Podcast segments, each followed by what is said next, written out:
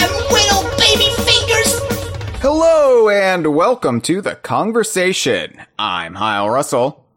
And I'm Josh Wallen. And welcome back to the show, Josh. It's a special occasion when you're here, or it must mean it's a special occasion when you're here, because I, I save you for important topics. Well, I appreciate that, and it is indeed a special occasion because we're here to talk about the death of optimism in the Donkey Kong universe. I mean, it makes me pine for the glory days of the mid 2000s. like, I know some fake fans hated games like Donkey Konga, Mhm. Donkey Konga 2, Uh-huh. but at least they were still trying back then, you know? They were actually releasing Donkey Kong games. Now you're in a bongo kick lately. I, I see from your uh, media on the social. Yeah, yeah, I, I picked up the full boxed with the bongos like edition of Donkey Kong Jungle Beat a few weeks ago. I was like, Yeah. um, that's it. Not to go off on too much of a tangent right here at the start of the episode, although it is perfectly in character for us, but. But you know that game I originally it's funny despite having Donkey Konga okay I had Donkey Konga I had the bongos already and I just completely ignored Jungle Beat because I was like well DK Vine hates it so I mean it must suck right Mm-hmm. Yeah. That was a well, well, I'm sure we'll be touching a little bit on Jungle Beat over the course of this episode because it is that, that, relevant. that may be more relevant than we think Yeah. Uh, basically, you're here. This is kind of a follow up to the episode we did back in the spring. The infamous Heard Any Good Rumors Lately episode. And, and this is kind of addressing a little bit of the fallout from that and what we have learned and what has been officially announced since then. So, it, it's basically a realignment episode, right? And I needed hmm. to get you back on here to have this proper realignment. And that's what we're going to do. We're going to raise some spirits on this episode. we're gonna we're gonna relentlessly dunk on people who are too who who we think are being too cynical no, not not at all. No? Because I Oh. I empathize and and sympathize with them. yes of course because I was there once too. Uh, I it's basically the the story of the the person who falls in the hole, and it's like uh, I I need I need help getting out of the hole, and the person who uh, helps him get out of the hole says, I, I was down in that hole once too, and I know the way out. Aaron Sorkin tells that story much better on The West Wing, but you have to just trust me. It's very profound when you hear it. It- that's, and it's not coming from a stammering mess on a Donkey Kong podcast. Uh, before we get started, I do want to give the both of us some time for some due diligence because we got to plug our wares, our rare wares. Uh, well, in my case, rare wares. Yours are usually Sega wares, but more often than not lately yeah yeah. Well, I mean that's that's kind of where your bread and butter. You're more of a general gaming channel than uh, I am. When I say channel, I mean your YouTube channel. I'm I'm more stretched out, but um, I don't I don't focus on YouTube, but you, you're more general gaming, but you still have your obvious like core fandom, which I always attribute to Sonic the Hedgehog. So, you know, uh, it is what it is. But real quick, on my end, I want to plug that the Kongversation is now on Spotify, which might not mean much if you're listening to this, but if you usually pull it up on like YouTube, uh, I mean, some some people do, so that's some people's preferred way to listen to it. But you know, by and large, most people find us on a podcast network. Apple Podcasts or all the derivatives of that. But if you prefer to listen to podcasts on Spotify, and I know that's a growing number of people, we're now on Spotify. It took a while to get mm-hmm. on there because long story short, it didn't like our XML code and we had to figure out what was keeping Spotify from reading it. It was something really, really stupid. And honestly, it was Spotify's fault, not ours, but we got it sorted out. We're on Spotify now. Uh, thanks to the Matt Corna and Mitchell Wolf and the team of technicians that it took to figure out why the code was not being read, but we did it. And uh, yeah, so if you want want to listen to us on Spotify now, you have the opportunity. Hoping to grow our audience there. If this is your first time listening to the Kongversation, because you're a down and out Donkey Kong fan who heard this episode would lift your spirits, welcome. Great to have you. Hopefully, we can Welcome, do it welcome. for you. Uh, but Josh, talk to us really quick about the geek critique and any recent videos you might want to plug. Oh, okay. The Geek Critique is, I mean, general gaming, man. Like that's uh, that at this point, I feel like is just such a a wide covers such a wide base that I, I think more than anything, what I focus on tends to be just properties. In- increasingly, seems to be things that like were popular in in like the nineties. unfortunately, Yeah, for mean, bet for better and worse, I guess. Um, you you get were up just- to the mid aughts though. I mean, you, yeah, you yeah. you stretch your limbs a bit. Yeah, and like um you know, you were just talking about Spotify. I'm like, well, I've I've always subscribed to the Kongversation via the RSS feed because I learned because I'm just technologically perpetually stuck in about 2005. Yeah. I try not to be, but when you're busy, like I'm, I'm so busy with DK Vine and, and life in general and trying to find that balance. You know, I want to be a working gal that has it all, right? Just like those cigarette Mhm. commercials in the 1990s promised. But, um, you know, they, they they don't keep the world standing still for you and and sometimes you blink and you look up and you're, you're like oh oh i'm supposed to be using this now i'm supposed wait wait my my earbuds are now supposed to be ear pods since when i i i'm fine with the ones i use i don't Why wouldn't I just buy individual music tracks on Amazon Music? I don't know what Spotify is. yeah uh, I still like having ownership, even if it's of digital files. I don't want to. Yeah, I know what you mean. Uh, it's, I mean, I, I still have a, a massive CD collection because I feel like, well, at least then I can make digital copies of it, but I still have the, the artwork and I can thumb through the book and have a nice box set or something. So, Well, anyway, I to to plug to plug my newest video. the, the last thing I did was uh, Sonic Jam, which came out just about a week ago, and Sonic uh, Jam, yeah, that, that was from the, what was it, 1996? ninety seven. That was 97. the that was the one Sonic game that Sonic Team made for the Sega Saturn, and it was a compilation, a very loving, very reverent like compilation of the first four games on the Genesis, which is funny to think about that they're doing this like nostalgia museum com- compilation for a series that was at that time only six years old. Yeah. I'd be like, I'd be like, let's look back on the incredible legacy of Splatoon. I mean, that that would be like when Donkey Kong Country came out in the Game Boy Color, and you were that that was only six years removed from it being Yeah, on that's Super true, yeah. Nintendo, and and it was just like, well, why? I can just play this on my Super Nintendo. Th- this doesn't make any sense. Why didn't they just make a new game? Yeah, we, I think Nintendo fans through like the GameCube and GBA generation, we had like, we, like people kept complaining about re-releases and like, you know, the lack of new games. They just keep re-releasing this old stuff. But like nobody had, was taking any account into the fact that like, you know, like, like we've talked about many times before, like those GBA DKC games meant that like kids of the 2000s like had a lot of this, a lot of very similar formative gaming memories as we did. Yeah, Like they were so much more important than like we were giving them credit for back then, just because, you know, we, we were very myopic fans. unless you were a Diddy Kong Racing fan.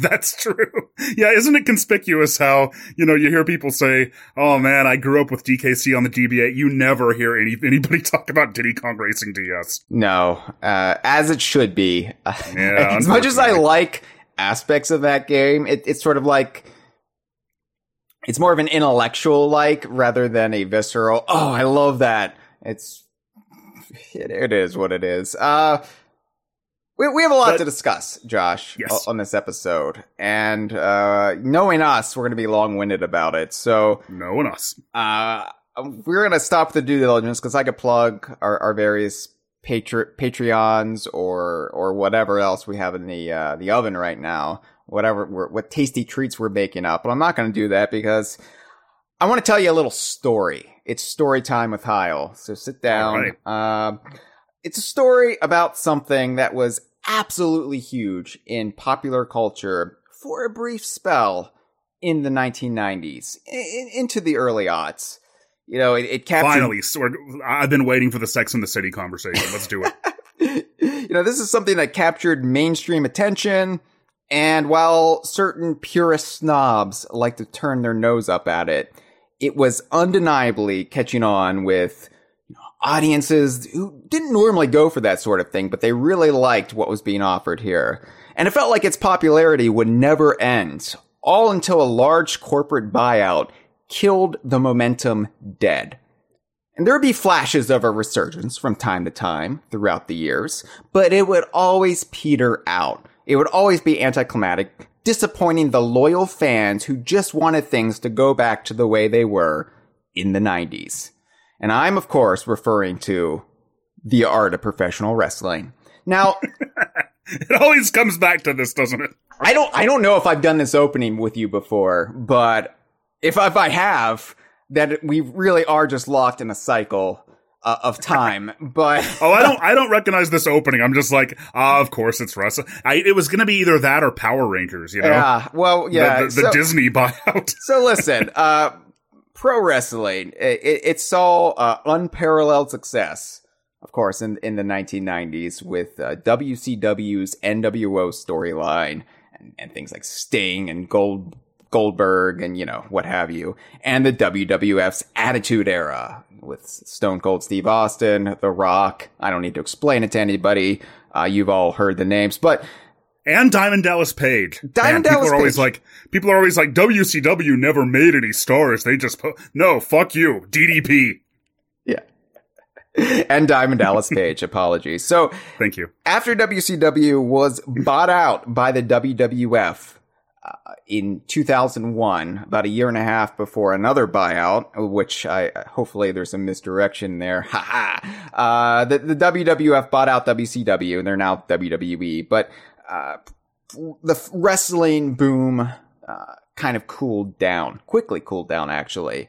And and then it, we we just were stuck with this kind of monopoly and this this stagnation of it as an art form. And there would like i said occasionally be exciting glimpses uh, of like recapturing the magic because it's interesting wrestling right it's interesting josh because mm. you wouldn't think i would be somebody who would be kind of taken in by it but i find it absolutely enthralling as a concept that sports. Uh, sports aren't exciting for me because I, I feel like it's all just a bunch of stats and, uh, it, it's all very arbitrary. It's like, it's like math for jocks, right? Mm-hmm. But with wrestling, if you predetermine the outcome, you can just do all sorts of crazy shit. You can add lore, storylines, uh, pathos, mythology it it can just be off the rails. And indeed, that's when wrestling is its most exciting is when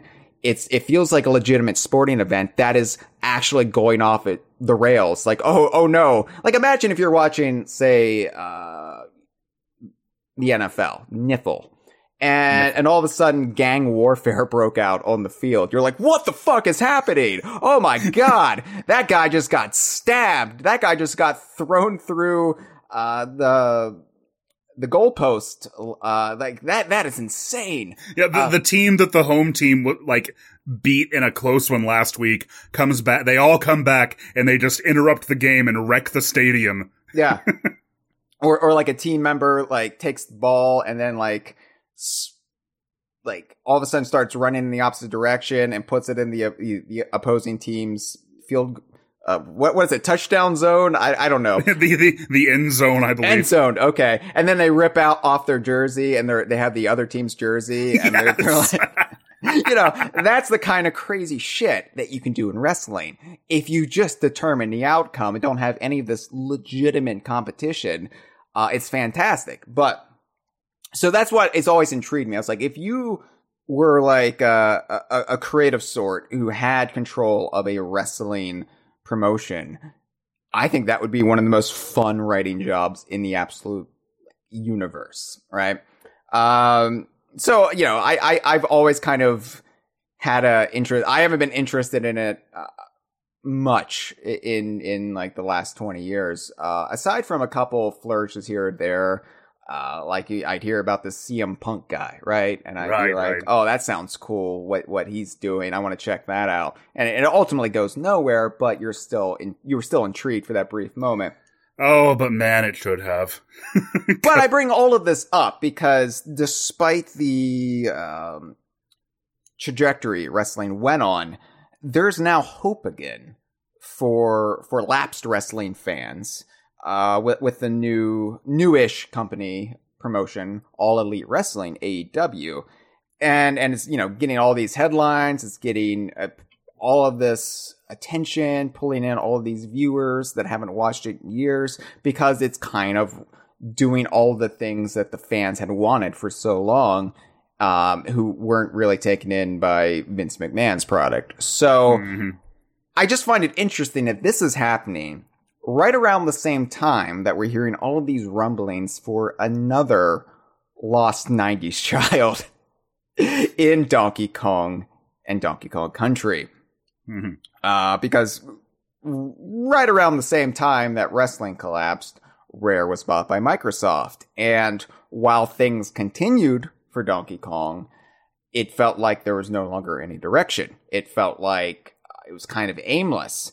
And all of the momentum that had built up from 94 to roughly 99 was kind of lost.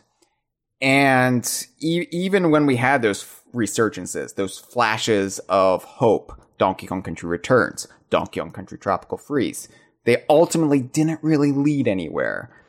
And now we're in this position where we've got our own all elite wrestling for Donkey Kong.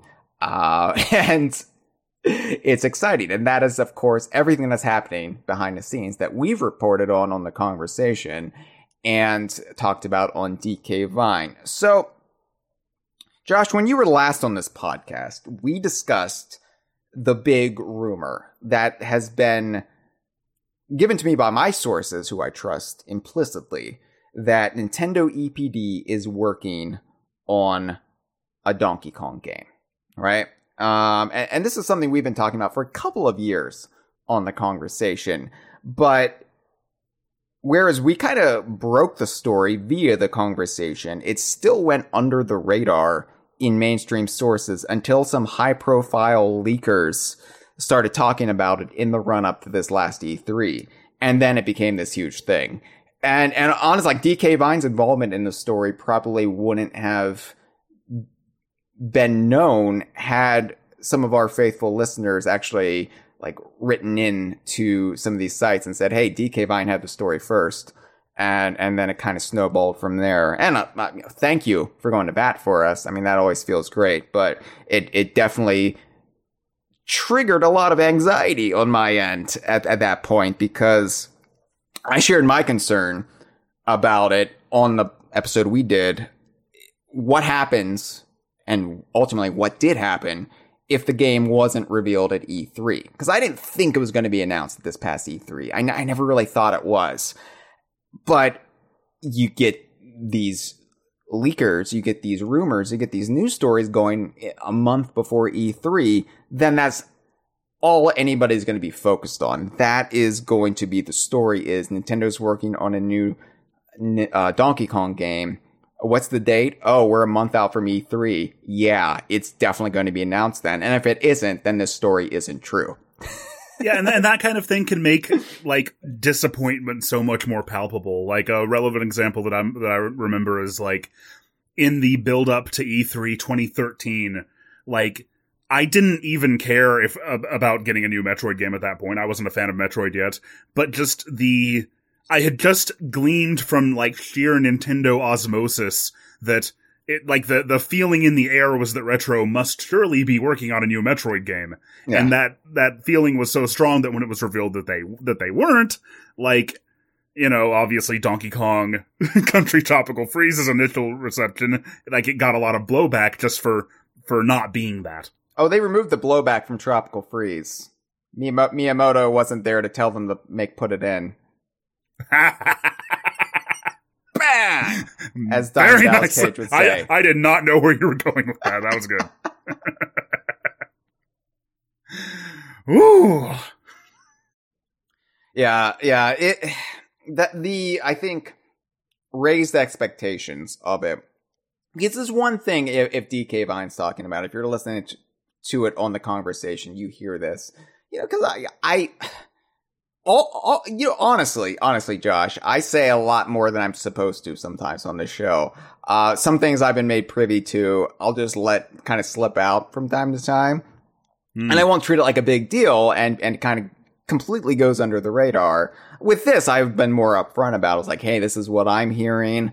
Uh, big build up. Let me be dramatic about it, but still, you know, I, I, I don't write big news stories. I don't go to the, the major gaming forums and be like, this is what I hear. I am Heil. I am a leaker. Uh, You I don't, I make a bunch of that. clickbaity YouTube videos about it? No, uh, you know, I, I, I just focus on my product, and if people can glean anything from it, then you know, go ahead. But um, I that that's not my game. That's just just too in, uh, anxiety inducing, as I said, because then everybody's gonna like call you a fraud if something doesn't immediately come true. And Mhm. I'm also like not about like spoiling things. Like I, I think like saying that hey they're working on a Donkey Kong game isn't spoiling things because people need that hope. People need something to hang on to. But you know if I I made aware of this like big cool thing that maybe like Playtonic's working on or or Rare's working on, I don't want to come out and say like hey they're doing this ha ha ha beat them to the punch. Um, so anyway, and, that, and that's um, kind of uh, that's kind of like an interesting facet of i guess being i don't want to say on the inside but like Lord being no. privy being privy to like video game rumors is that in my experience because you know we've both heard about things we both like known things before they've happened before Mhm. but like so much of what you get and and the way that these like mainstream leakers quote unquote mainstream leakers but you know the way that they talk that they talk about things really strikes me as like so often what you what you'll hear in a situation like this is like just these very basic like a ba- a very basic outline of what the plan is Yeah. like and it seems like a lot of what they do is they take what they hear and they extrapolate like out of that Mhm.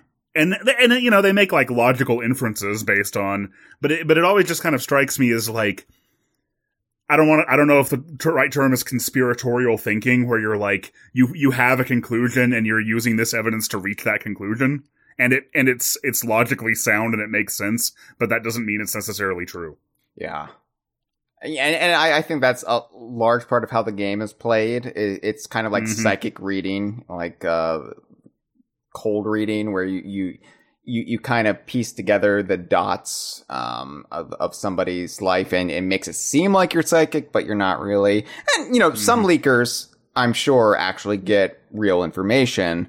Uh, I'm not. I'm not saying that people don't. It's just because because if we're getting it, other people are getting. You know, it, it, it's it's one of those things where there are totally valid uh, people with sources, and then there are people who are just bullshit artists, but you can't really determine if you're on the outside who is who. Yeah, exactly. Uh, so I, I don't like. yeah, that, that's what I mean. It's it's not that it's not real. It's that all you really like you don't you you know that something is happening. Mhm. You know you have this one maybe one or two little pieces of information, but you don't know when it's happening. You don't know what it's going to look like. You don't know like in what form it'll take. Yeah. And I'm being I'm being vague here on purpose, but you know. Yeah.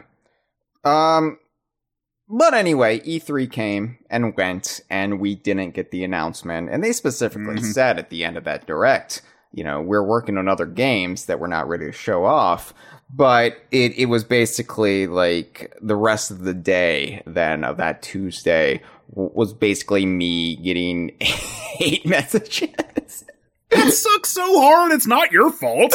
right but but you know that i i knew that was gonna come too you know and and unfortunately you know when you put yourself out there like that um Yeah. you kind of have to brace yourself for that and so i I- i wasn't really like upset about it i'm i'm not so delicate that i can't handle i mean i'm pretty delicate don't get me wrong i i i'm a mess but i'm as far as that aspect of the job goes, you know, I, I'm kind of prepared for it. Uh, but it, it was what I didn't want. And it wasn't so much me getting the hate, it was the mood it put the fandom in.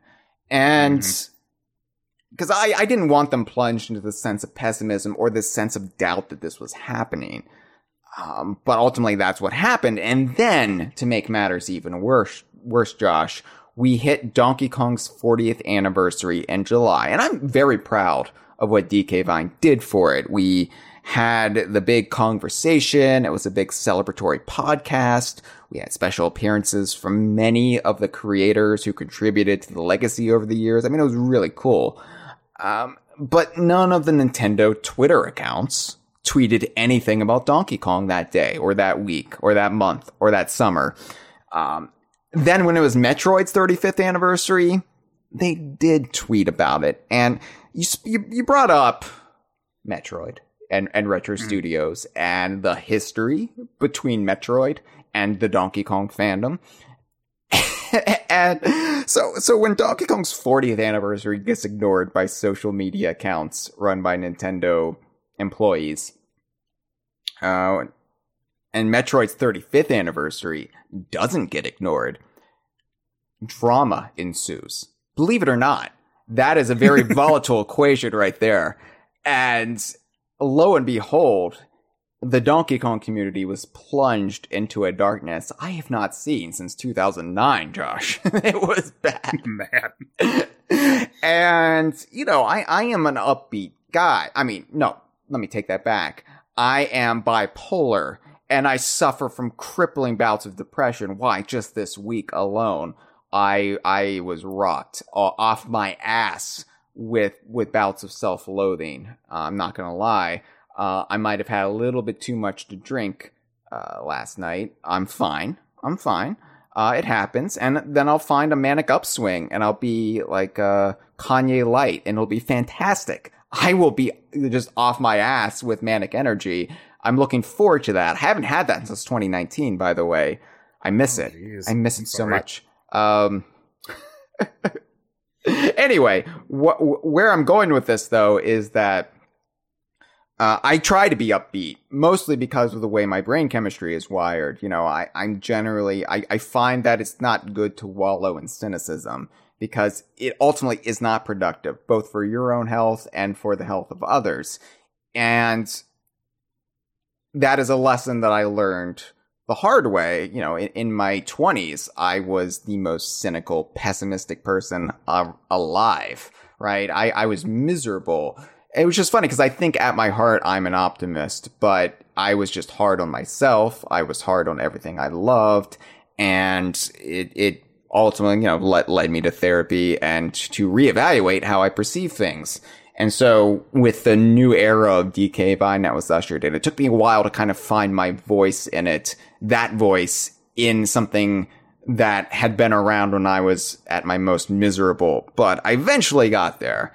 And, uh, so despite me being Mr. Positive, uh, it, it kind of got harder as the summer wore on to be positive in the face of the unrelenting pessimism because this uh, sort of dormant feud between Metroid fans and Donkey Kong fans, it's also stupid. It's stupid, but it exists. It's out there. and And, it's interesting too because like basically the the we're we're in like the exact opposite situation now relative to those two fandoms that we were in in uh like in 2013 Mhm. because like you know I I love both of the, both of those franchises like and it, it when, when I hear stuff like this it's like well of course they're going to acknowledge Metroid because Metroid Dread's coming out in just a well like now just a few days yeah. so like, you know, they've got an announced game to promote, so like of course they're going to take the opportunity to make a big deal about it. And I brought this up too before that very point. I have brought up. It's Mhm. like N- Nintendo's social media accounts, by and large, are there to promote the next product. They they are not so much let us embrace the legacy of Nintendo, the glorious history that is the Big N. Let, let, let us open up the vaults and let it spill out into your social media feeds. Happy 25th anniversary to Tin- to Ken Griffey Jr. but that, that's the way it should be. I do agree. I, I think Nintendo is is uh with, with all due respect for the people who work for it and and work under very strict mandates because that's what they are. It's not the people who work for their social media accounts' fault. It is the hierarchy's fault. And and every studio, every company has certain levels of control they could do. I think the most like off the chain I've seen is Playtonic's social media accounts at times. Um, you know, as far as like freedom to tweet whatever they want, but it's an indie studio, right? In relation mm-hmm. to DK Vine, they have the most freedom. Um, Nintendo has the least amount of freedom and it's all in service of what they have to sell at that particular moment. So while I agree that it should be more all encompassing, it's not. And we can't be so upset that it just so happened that Metroid's game is getting out the door this year and Donkey Kong's isn't ready to show off. Um, so anyway, uh, and like, I guess, I guess the first point I want to make is that like, you know, you say you're seeing the, these levels of cynicism and these levels of like, of like direness that you haven't seen since 2009. And like, my initial reaction to that, because, you know, like you said, you've been through this. And that's, that's, that's sort of maybe the, the core point of this whole episode is that like, we've been through this. Yeah. We, we've been here before. So like, I would imagine that the majority of the cynicism and the, the, the like, for lack of a better term, the, the, the doomers that are, that are making the noise, that are making this kind of noise are probably, like, probably just haven't been through that yet. And, and like, they, they don't have any, like, personal recollection of, like, what the buyout era was like for DK fans on the internet at that time. That's a solid point. You know, I, I forget how old I am at times, which is funny because that's really the topic I'm about to bring up. But mm. my experience with the Donkey Kong Country fandom, right? I've been there from the start. Um, and I, I co-launched DK Vine, co-founded it. So it's kind of this thing where I just assume that the grand narrative that is Donkey Kong Country and the shared universe that kind of sprang out for it is just something we all know and we've all been through the ups and downs together. Um, then that applies as the years go by to fewer and fewer people. yeah. As more Donkey Kong fans are made, sure, but as as others kind of drift away or have drifted away, there's there's still long timers out there, uh, and I'm thankful for all of you. but I am the old man of the community now. I am I am the cranky Kong. Except I'm trying not to be cranky. I'm trying to be um, sort of the Paon era cranky, where I'm surprisingly helpful and I don't have many bad things to say. so I, I, I say all this right because I I am somebody who tries to base their whole fan persona and and me being the ambassador of online Donkey Kong fandom. I I say all that as as somebody who tries to keep their heads above the clouds, but still can feel blue from time to time because it's it's taxing. Um, it, it wears down on you to constantly be this upbeat person. And and knowing what I know, I have no reason not to be upbeat. But just kind of the collective, I said ennui, uh, both in a tweet mm-hmm. about this and on the last episode I did with Malik. I, I said it was just this sense of ennui and, that's kind of the best way to describe it. Also, it's a French word, and and feelings of uh, sadness and Donkey Kong, I often associate with the French. uh, full of them tonight. What really, I think, set me on a, a, a blue bear path was ironically when I was first breaking down the concept for this episode, I contacted you and I was like, Josh, I, I want to do a conversation that's kind of a follow up to what we talked about last spring, uh, kind of reflective of where we are as a fan base now. And, uh, you know, I always pick my co-hosts for these podcasts sort of like wh- what topic is most tailor made for a particular person, uh, in, in our community or as part of the DK Vine staff or just a close friend of mine. And for you, it's always episodes that kind of touch upon fandom in general and, and sort of the generational highs and lows that, that come with being a fan of a property. And and so I think you would be the natural pick, even if you weren't on that episode last spring. But it, it was always going to be you. So I I pitched Yeah, this because we've we've both been like we've both been on the internet for like geez, in my case, like twenty seven years at this point. yeah. I, th- I think you're pretty close to that too. Um, but like more importantly than just how long we've been on the internet, we've been involved in fandoms for literal decades at this point, and we've kind of seen these cycles play out several times now. Yeah, uh, it, it get, kind of becomes old hat after a while, and you just want to get out in front of it and say, "No, this is the way it goes." Trust me. Yeah. But all, all the same, uh, when I was breaking down the concept for this episode, they had announced the Nintendo Direct. And the September Nintendo Direct uh, that we talked about on the last episode, Malik and I talked about on the last episode. And, you know, I, I said there why the whole Nintendo Direct cycle is exhausting for me. Uh, but what's really I think relevant to this topic is why this particular Nintendo Direct announcement kind of hit me right between the eyes. It set off all of these trending tweets, right, of the games that people wanted to see at this Nintendo Direct. And of course, it's Super Mario um Odyssey 2, uh, right? It, it, it's all of Mhm. these games that weren't Donkey Kong. People have already written off this Donkey Kong EPD game as something that's not happening. It was a fake rumor from the spring. It's it's been uh, deconfirmed because it didn't show up. Uh, but they can continually, you know, pull things like Odyssey 2 out of the mothballs, right? Because that, that's definitely going to happen. Oh, they're not doing Donkey Kong because that would have been announced at E3. So obviously, Nintendo EPD hasn't branched off into a, a new team. They're doing Odyssey 2. There is no Donkey Kong game.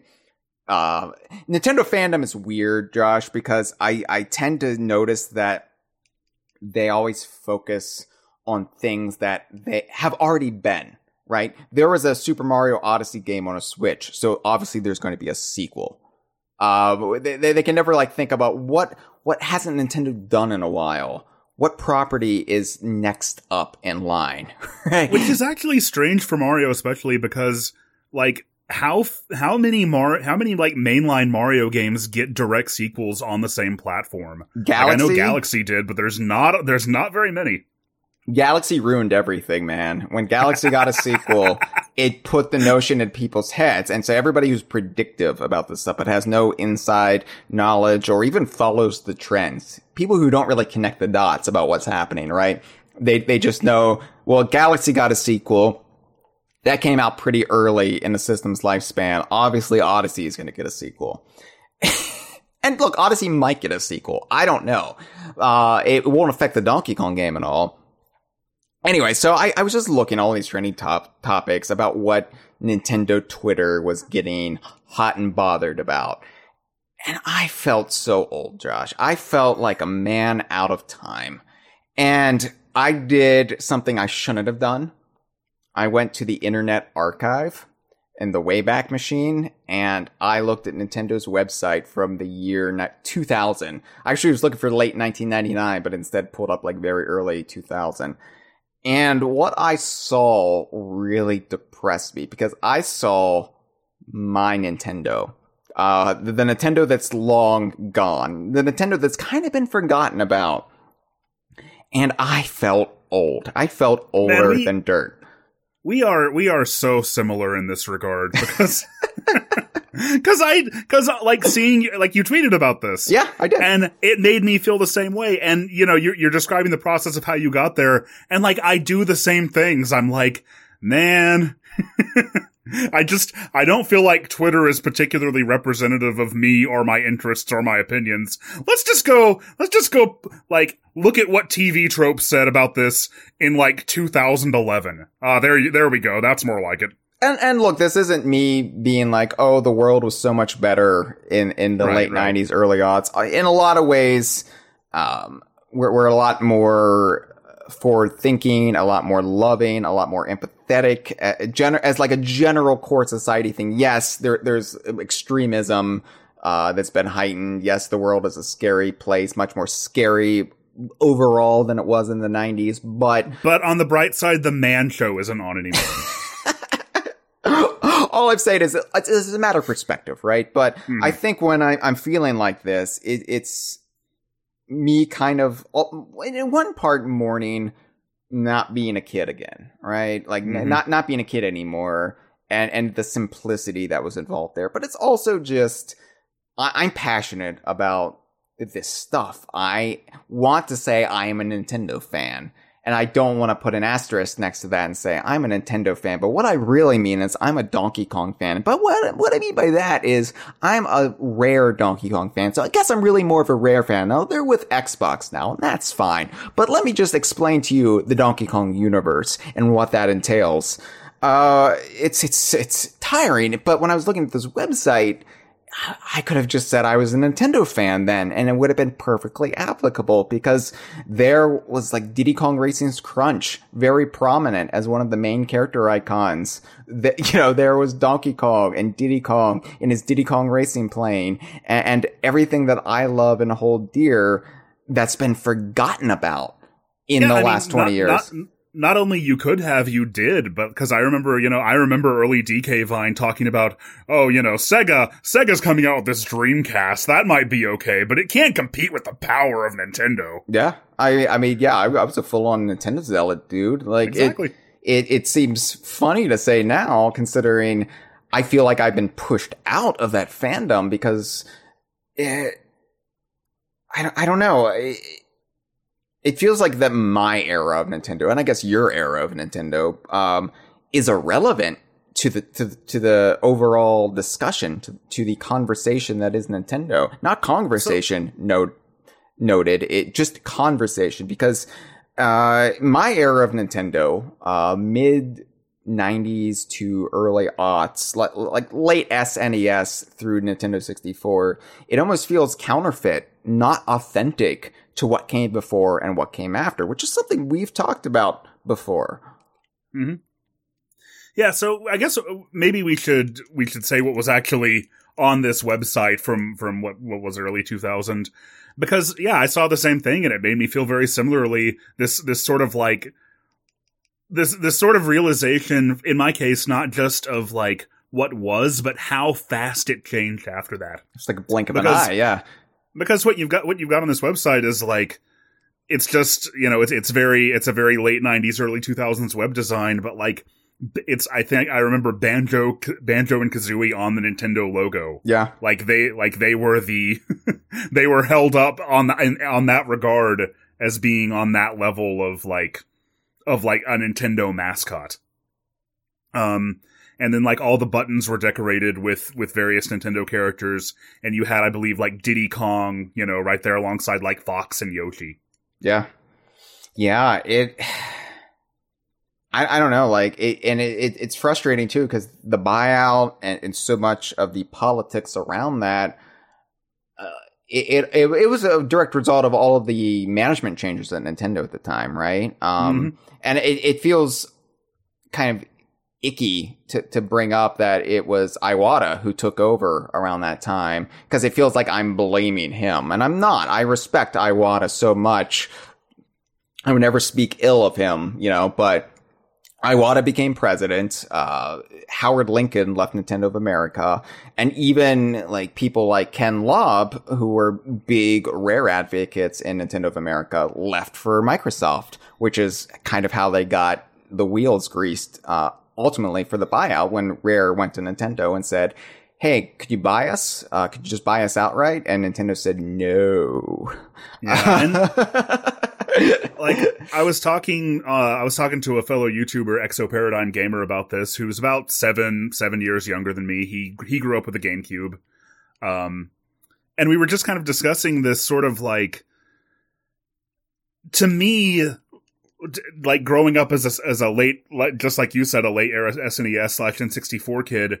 Rare was like inseparably part of why I liked Nintendo's consoles. Yeah. like you cannot like trying to imagine I, th- I think a long time like a long time ago one of the first episodes i was on was that super nintendo uh, mini episode and we discussed like a hypothetical uh, n64 mini and w- you know we said it back then and Well, it's true now Can, how can, can, I, can I just say trying really to quick? imagine an n64 without rare is just like impossible. Can I just say really quick that uh, speaking to what I know, it it it was bandied about at one time.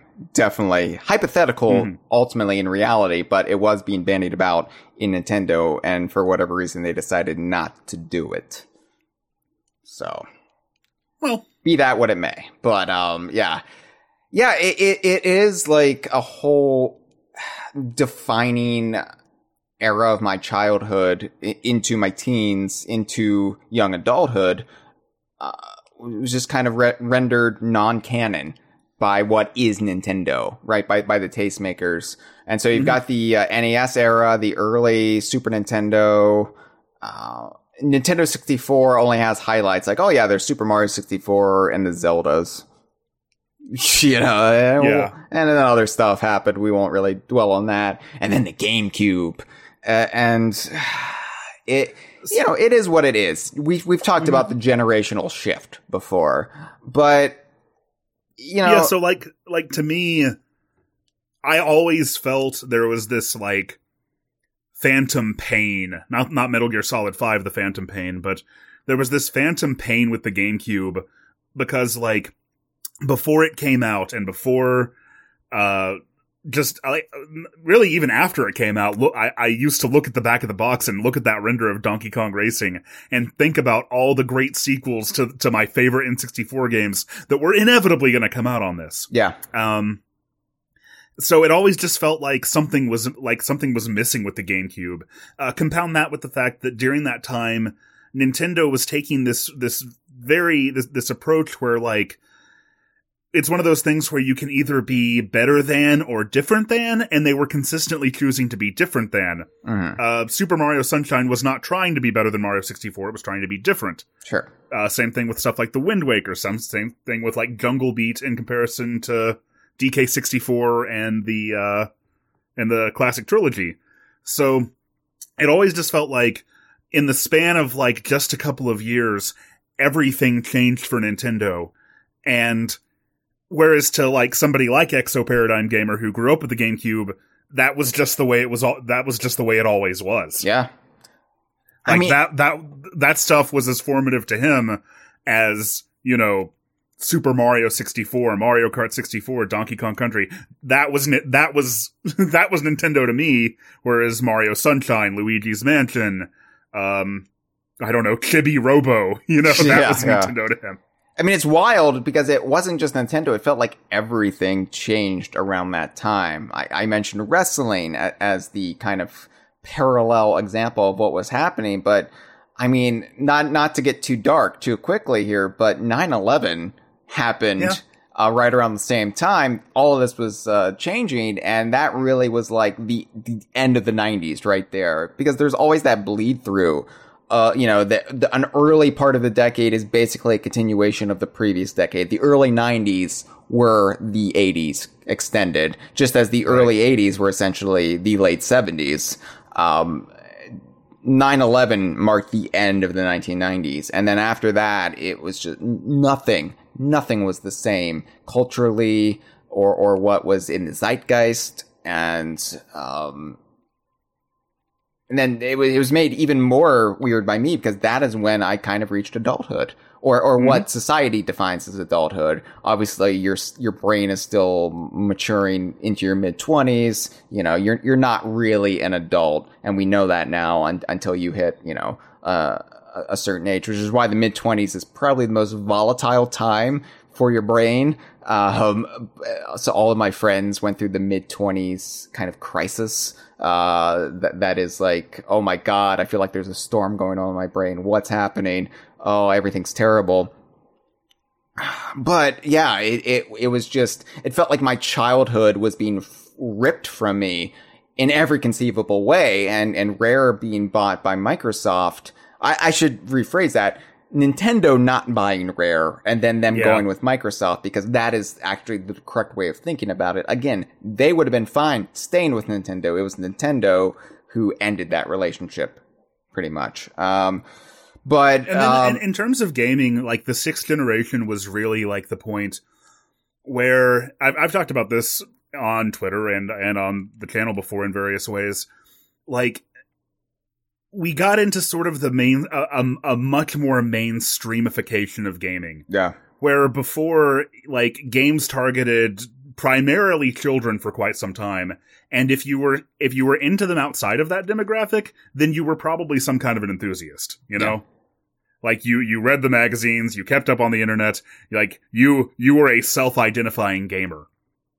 And I feel like around that time with the, with 3D graphics getting much more robust and realistic and more believable. So, you know, people didn't feel like they were, they were playing like cartoons. Yeah. that was part of it. Uh, along with the PS2 having that built-in DVD player and getting a lot of people on board like that. Um, along with just games having the fun- having the capability to have like deeper stories and more varied mechanics. Like we really started seeing a lot more, um, like I've said before that I, I consider like the fall of 2001 very specifically the most prominent di- dividing line between what I consider like retro gaming in the industry of old and like something much much closer to the to the sort of status quo we have now. For sure. For sure. Yeah. Anyway, Anyway, this is all kind of pre prelude to get to the point because you know I, I think it's only natural to feel down at, at times when you feel the weight of everything kind of hit you at once. And and you're not prepared for it. You're not braced for it. We're only human. We're flesh and blood and a lot of weird brain chemicals. And so we were preparing to do this episode and then a nintendo direct hit and ironically, the Nintendo Direct, I think, realigned the mood of a lot of the fan base. So I was like, should we still do this episode? I was like, no, it, it still applies because we can, we can touch upon, um, some of this in, into the larger narrative. Um, and, and then of course there was a bigger announcement. I mean, theoretically bigger for the Donkey Kong fandom after the Direct, after Malik and I did our episode, and we'll be touching upon that as well. But thinking about like how how briefly pessimistic I got, not not pessimistic, uh, just morose about you know feeling out of place for Nintendo fandom. It took me back to the buyout era when I first felt like this, and I was enraged by it. Uh, Because because the buyout era, which is what we refer to at DK Vine, roughly from the end of 2002 up to Donkey Kong Country Returns 2010, like the largest gulf of time we have in our mostly made up eras when it comes to the Donkey Kong universe. The buyout era uh, was the most uncertain. It was the most full of drama, and part of that was because I was uncertain and full of drama. And as one of the voices of DK Vine, I was controlling the narrative, at least when it comes to the Donkey Kong fandom. And I regret that now. But, um, you know, the buyout era, let me just say up front, the buyout era is not the same as the current one that we're in as far as how we should be feeling. Because the buyout era, for all the good things it provided us, and mostly that we recognize in retrospect, right? The Jungle Beat turns out was a fantastic game and they meant no ill will towards, for example, Diddy Kong by his exclusion. um, and we, we can look at Jungle Beat in a more positive light now. And, but I, I think a lot of the angst of the buyout era was justified because we didn't know. We just didn't know. It was uncharted territory and you know, hindsight is, is one thing. Like we can look back at history and say, oh, this is how we should have felt. But when you're living it, you don't know what tomorrow is going to bring.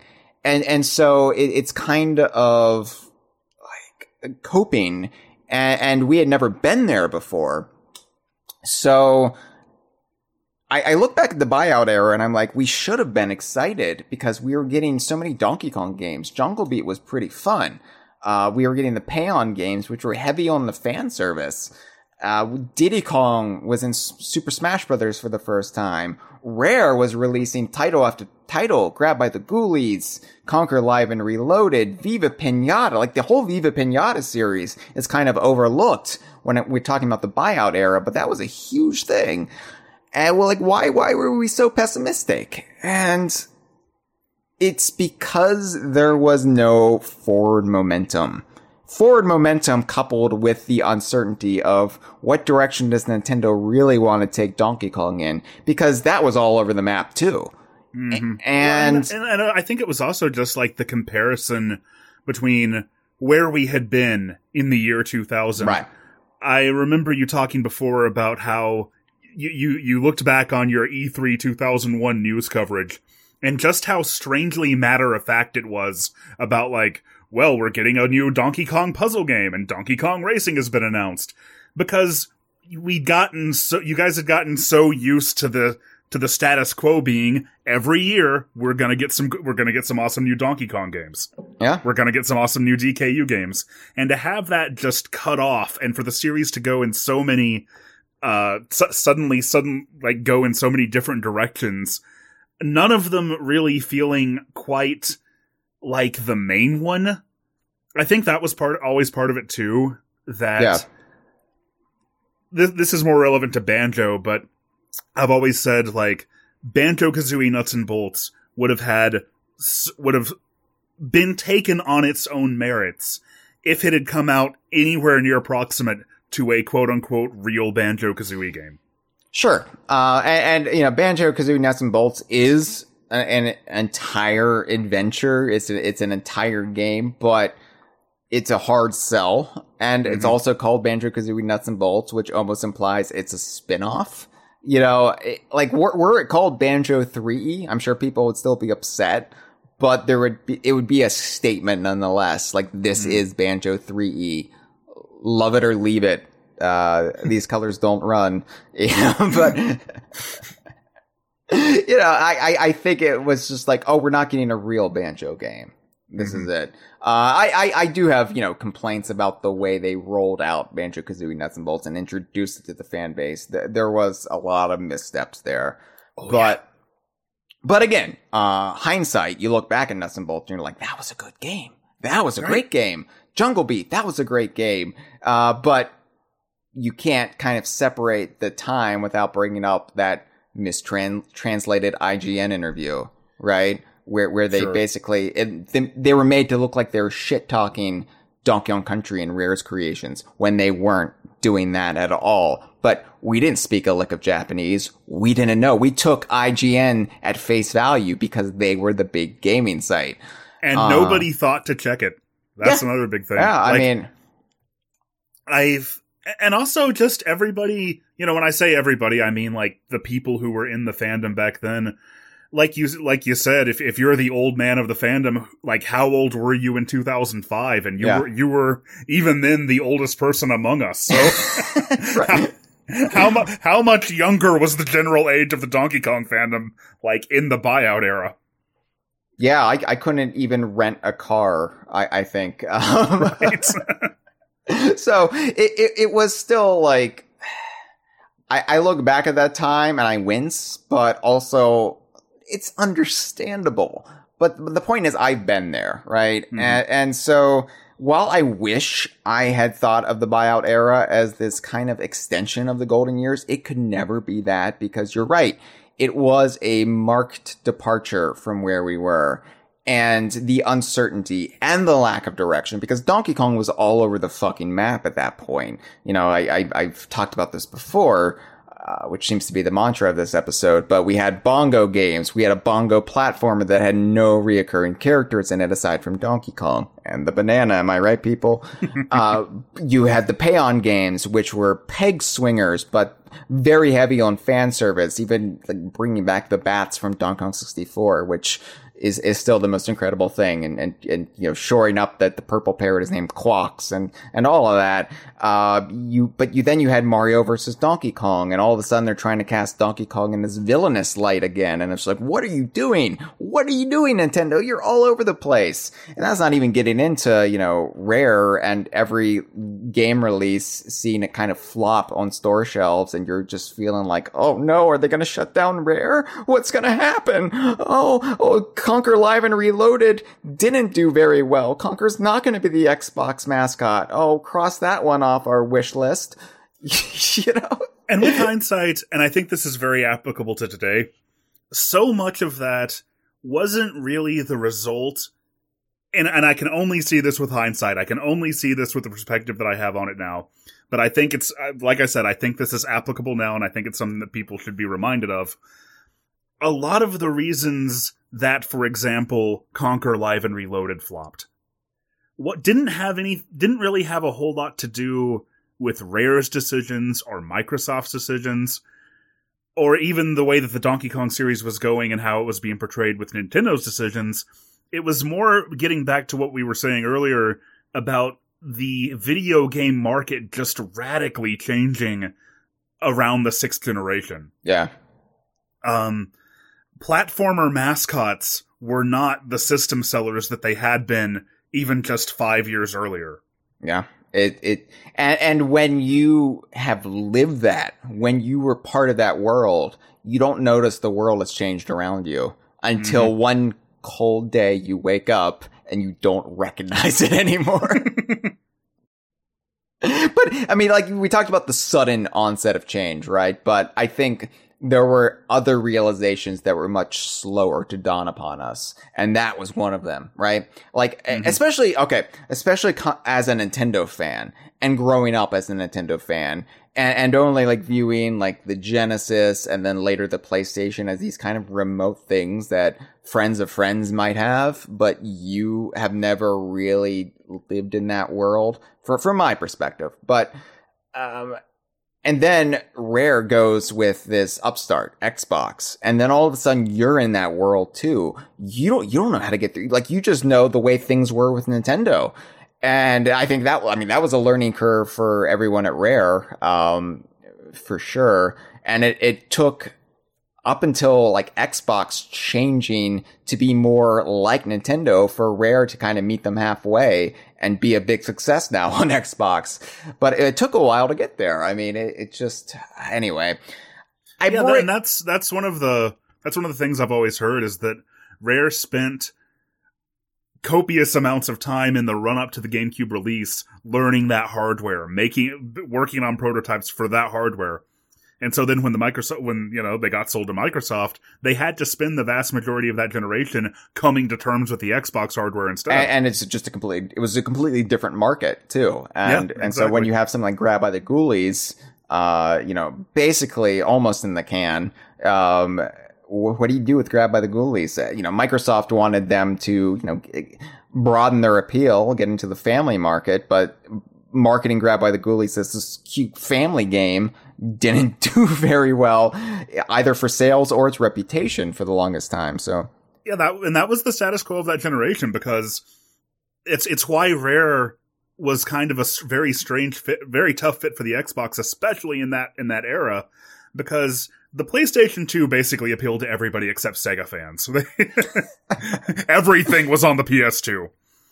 Uh, the GameCube focused primarily on families, and it still had the usual core Nintendo demographic that Nintendo consoles always have, but it did very, very well with families. And the Xbox went for like the hardcore gamer crowd, the the the you know a little bit older demographic, mm. and uh, also made it made a lot of new converts to console gaming with Halo. Yeah. So rare, Rare's style of games had a, I think, had a difficult time sort of finding a place to live on the Xbox. It indeed it did. Indeed it did. Much to DK Vine's dismay. Uh, and I bring up this history of the buyout era because I want to kind of give a give us some perspective and grounding to to look back at the last time the fandom was really pessimistic. And and look, like even even in the buyout era, we had a lot of good things we didn't realize. But the core underlying reason of why we were feeling so downbeat in the buyout era does not apply to 2021. So let's go on this journey together, Josh, and everyone listening.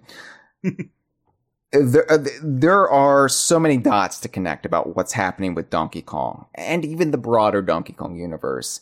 And we're going to hit upon them all, tie it all together. And hopefully, coming out of this episode, you're going to see, oh my God, like, yeah, Nintendo didn't tweet about Donkey Kong's 40th anniversary, but oh my God, so much, so much good is happening behind the scenes. And, and we're about to experience what I call the decade of Donkey Kong.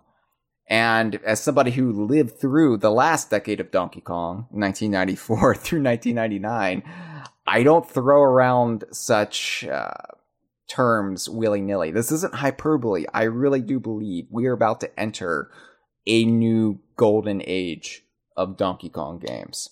So, first of all, let's talk about the news that the Kongversation has not talked about yet, and that is the official announcement of the Donkey Kong Country expansion to Super Nintendo World. So, literally, this episode uh, went live the very day they announced this. Uh, the last episode of the Kongversation went live the very day they announced this. And I was like, shit. I, I hate when that happens. When a big, like, era defining story breaks and you've already got your last episode in the can. I mean, I don't, you know, we've known, we've known for a fact that this was happening for, God, literally years at this point, haven't we? Since 2017. The thing yeah, is, yeah. Josh, I mean, well, 2017, it was like, oh, they, they might be doing this. Like, you look at like their plans and there's maybe like a Yoshi park and and uh, a Zelda park. Maybe I forget the actual ones, but when it when it's all broken down, the sole survivors were Mario and Donkey Kong, and uh, we we knew for certain this was this was happening. I think um, since maybe 2018, 2019, but it's well, we we also knew since last year when Super when Super Nintendo World was actually unveiled unveiled like and you could actually go there and it was very very clear to see that what are they working on over there yeah there was a whole chunk of the park that mysteriously matched the shape of the diagram that had leaked right. um, the thing is though like we we've like known about the story on dk vine for four years more than four years. It's an old Man, story. crazy. but you look at mainstream coverage and they're treating it like it it's it's a new thing. With something nobody knew about. Because um, when when Nintendo released this, when Universal actually released this press release this week, and of course it, it was Universal Japan, so they released it in the dead of night like in, in the early AM hours here on the East Coast. And I was in bed. I was asleep like a responsible adult. And so I wake up and I get comments on Twitter. I thought DK Vine would have had this first. And I'm like, well, what do you, what do you want? Me to stay up all night like a, like a meth addict waiting for Donkey Kong news to break? I'm not, I'm not going to do that. I'm going to take care of my health so I can do these podcasts. I know what you mean. I got somebody very nicely wishing me well a while back and was like, you know, best of luck to you and your team. I'm, like, I'm, I'm, literally I'm one guy and and like my beta reader who is who is an indispensable, but like I don't consider myself to have a team. Yeah, I, I I've I've got a staff that's that's a volunteer basis staff who will you know pitch in with news stories and they'll you know they'll stream every now and then and but you know they don't get paid. They're doing it just because they like to do it.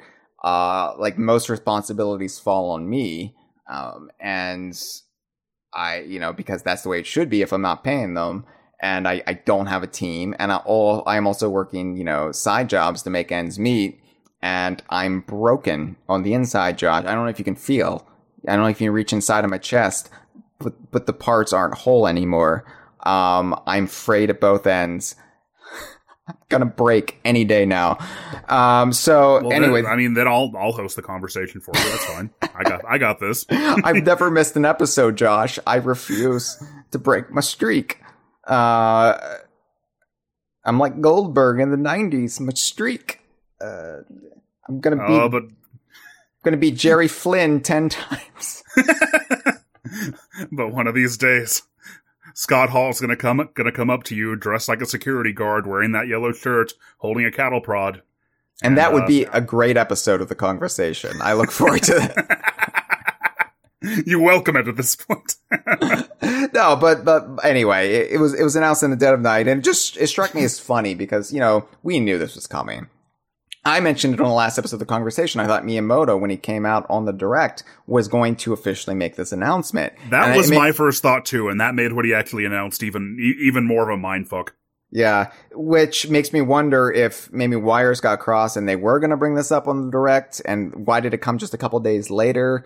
Uh, I, I don't know. Um, but anyway, when you're dealing with another large corporation like Universal, I'm sure there's a lot of considerations that have to be made. But yeah, um, they, they announced this, and all of a sudden, the the mainstream sites were like treating it like this is the first time they've ever heard of it, and I'm just like, yo, like I'm DK Vine. I know doesn't have uh, credibility in mainstream eyes, but I've labeled everything on this diorama. Have you seen that? Have you seen that? yeah, it's just it is funny how things can fall through the cracks. I always think about like Mario Kart 8 Deluxe when that came out on the Switch, and articles were talking about it like like it was just this brand new Mario Kart game Yep. because so Yep. few people had a Wii U that it functionally was. Yeah. And I'm, I'm, I'm, sounding bitter and like conceited, like I want credit for because I wasn't the one who first broke this story. Theme park uh, websites leaked a lot of this stuff. I just, you know, shorted up for Donkey Kong fans. I mean, that's what I do. Uh, but and anyway, the, the theme park was announced, and I want to. I mean, read- I think honestly, uh, like if it makes you feel better, part of that is because, like, like we said earlier in the episode, you don't clickbait things. You don't, you don't come out here and like, you know, you you you you you joke about making dioramas, but you don't like make memes like meant to trend on social media about about the things that you know or about the things that that you've heard yeah, and just saying things in a podcast are are you know putting them in text form on Twitter like that doesn't have the reach that like something more visual does, I guess. Yeah. And and of course, like the proximity of this announcement with the most recent announcement, like all the comments on on all the like uh news sites were like, "Well, Seth Rogen's getting his own theme park. I'm so clever." Well, of course. yeah. Uh, I want to read to you an excerpt from the press release, though, because this is uh, th- this is translated. This is roughly translated, so forgive me if uh, there's there's any impressions that we walk away from that Universal hates Diddy Kong, that he wasn't fresh enough for this theme park. Hopefully, I, we've avoided any faux pas like that.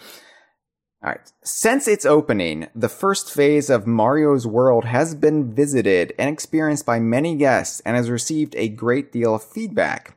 We have decided to expand, as if they just decided this. yeah, I know, right? Yeah. We have decided to expand the new area with the aim of further increasing satisfaction with Super Nintendo World and revitalizing the leisure and entertainment industry. In the new area where Donkey Kong and his friends live in the lush jungle, you can enjoy the world of Donkey Kong with your whole body. yes. Oh, I love this. Unironically, I'm not making fun of it. I'm not saying it's bad. It reminds me of like playing Final Fantasy VII on the PlayStation. It has that distinctly like tran- hastily translated from Japanese quality to it, and I love that. With your whole body through theme body. park experiences such as eating and drinking and selling. What? like like Goldberg selling the cattle prod. and innovative coaster type ride attractions. So pulling it all together, we we know uh, the selling is obviously in reference to Funky's Fly 'n' Buy, uh, which uh, is going to be replicated uh, at- from the diorama. And the interesting thing is they released a very low res promotional image of Mario and Donkey Kong side by side in their respective halves of the park underneath them, uh, which is really cool and gratifying for me, the uh, the Donkey Kong fan who always thinks Donkey Kong should be on par with or surpassing Mario. Surpassing. Yes. Uh, don't one day, man. One day we'll get there. I'm, I'm the type of person who'll see Star Wars shit and be like, should be Mr. Pants. I'm just saying, one day we're gonna get to the point where Mr. Pants is as well known as Darth Vader. That will be a happy day. I I have to dream. I have, I have to work towards something, right? Um. So anyway, r- really cool image. But if you line up the little low res image of the what the theme parks of what, what the Donkey Kong Country side of the theme park is going to look like with the diorama, it all pretty much lines up accurately. Some things have been altered, probably for like just functionality purpose. Like you don't see a waterfall coming down the outside of Minecart Madness or whatever the the, um, Minecart roller coaster is going to be called. But um, yeah, I see. I see people like already freaking out that oh, I can't make out Ellie, Ellie the elephant as an animatronic, or Rambi, who who we saw in the diorama. I don't think there's anything to be gleaned from that. I think there will still be animatronics in there, whether they reference an obscure animal buddy from Donkey Kong Country 3 and Donkey Kong Land 3. I don't know, but uh, keep the faith. You know, uh, th- this this is the biggest thing to happen to Donkey Kong since Donkey Kong Country. Josh, Wow. this is huge. This is um I don't think the magnitude has really set in with the fandom yet, uh, because it's not a new game and because the new game hasn't been announced yet. I, I, I can't begin to express how this is something I never thought we would see how if you're going to have a Super Nintendo world, as much as we, the Donkey Kong fans, would say like, oh, it would be so cool if the Congo jungle was a section. It does lend itself well to kind of the, the kinetic atmosphere of a theme park, right? There's always been jungle sections of theme parks. You, you know, uh, you can translate a minecart, uh, level as a roller coaster fairly well, but you see it in the comments for Super Nintendo World outside of the Seth Rogen jokes. People are like, unironically, should have been Metroid. Or, uh, why didn't you do Hyrule Land? That's what I want to see. Hyrule. Land. And, um, it, it is so meaningful as a Donkey Kong fan that we somehow tricked the executives at Universal Studios into allowing this to happen side by side with Mario. I mean, Yeah, we we we forced them to do it. That's right. Uh, We won the ballot when they sent out the, the, the ballot. We we just mobilized more, and that's how we got it in, just like K. Rool. Uh, Ray Ray J Pinball in the stream chat says Hyrule Land is not to be confused with Hyle Land. no, this I mean, is I feel Hyle like I feel like the Donkey Kong Land basically is is is about what Hyle Land would be. Yeah, you you just need more Mr. Pants in there, and it's a done deal. Yeah, you know that's but but you are you are 100 percent right. I was what I was mentally preparing for as you were as you were saying this is the biggest deal to, the biggest thing to happen to Donkey Kong since was that you were going to say Donkey Kong Country Returns. And I was going to agree and be like yeah and maybe it's a bigger deal than that. But as soon as you instead threw me a curveball and said Donkey Kong Country I was like god damn he's right Yeah, he's I mean, absolutely 100% right Donkey Kong Country Returns was a big deal, obviously, since the park is based mostly on the aesthetic of Donkey Kong Country Returns, right? It's a big which deal. But, but Donkey Kong Country Returns was a game that did very well on the Wii.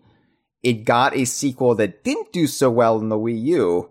Um, and essentially then because of the fan backlash, the, the Metroid fan backlash, um, among many other factors, essentially forced Retro to change tracks and not make any more Donkey Kong games. Now, I'm not saying that they would have made a third Donkey Kong game if the reception was, you know, unanimous. Like, oh yes, another Donkey Kong game from Retro Party if in the Tropical USA. Freeze had somehow saved the Wii U Yeah, I like. I think retros would have always gone for a new IP because they were ready to do something different, and I would never want a creator to be forced to stagnate. That's why I don't hold any ill will towards somebody like Gregg Mayles for not wanting to do another Banjo Kazooie game. Uh, because if he has all he has to say about Banjo Kazooie, like I, I, I want Banjo Kazooie to continue. I want somebody else to take the reins, but you know, it, it's I don't want a creator chained to their desk making the same series if they want to expand their creative muscles. If they have creative muscles to stretch, then by all means, you know. And so I can't begrudge Retro for moving on after Tropical Freeze, but Returns was as as important as it was, as I mean, it brought back DK Vine from the abyss, right? I wouldn't be here right now if it wasn't for Donkey Kong Country Returns. Uh, I, I say all that, but it seems like it was a narrative dead end.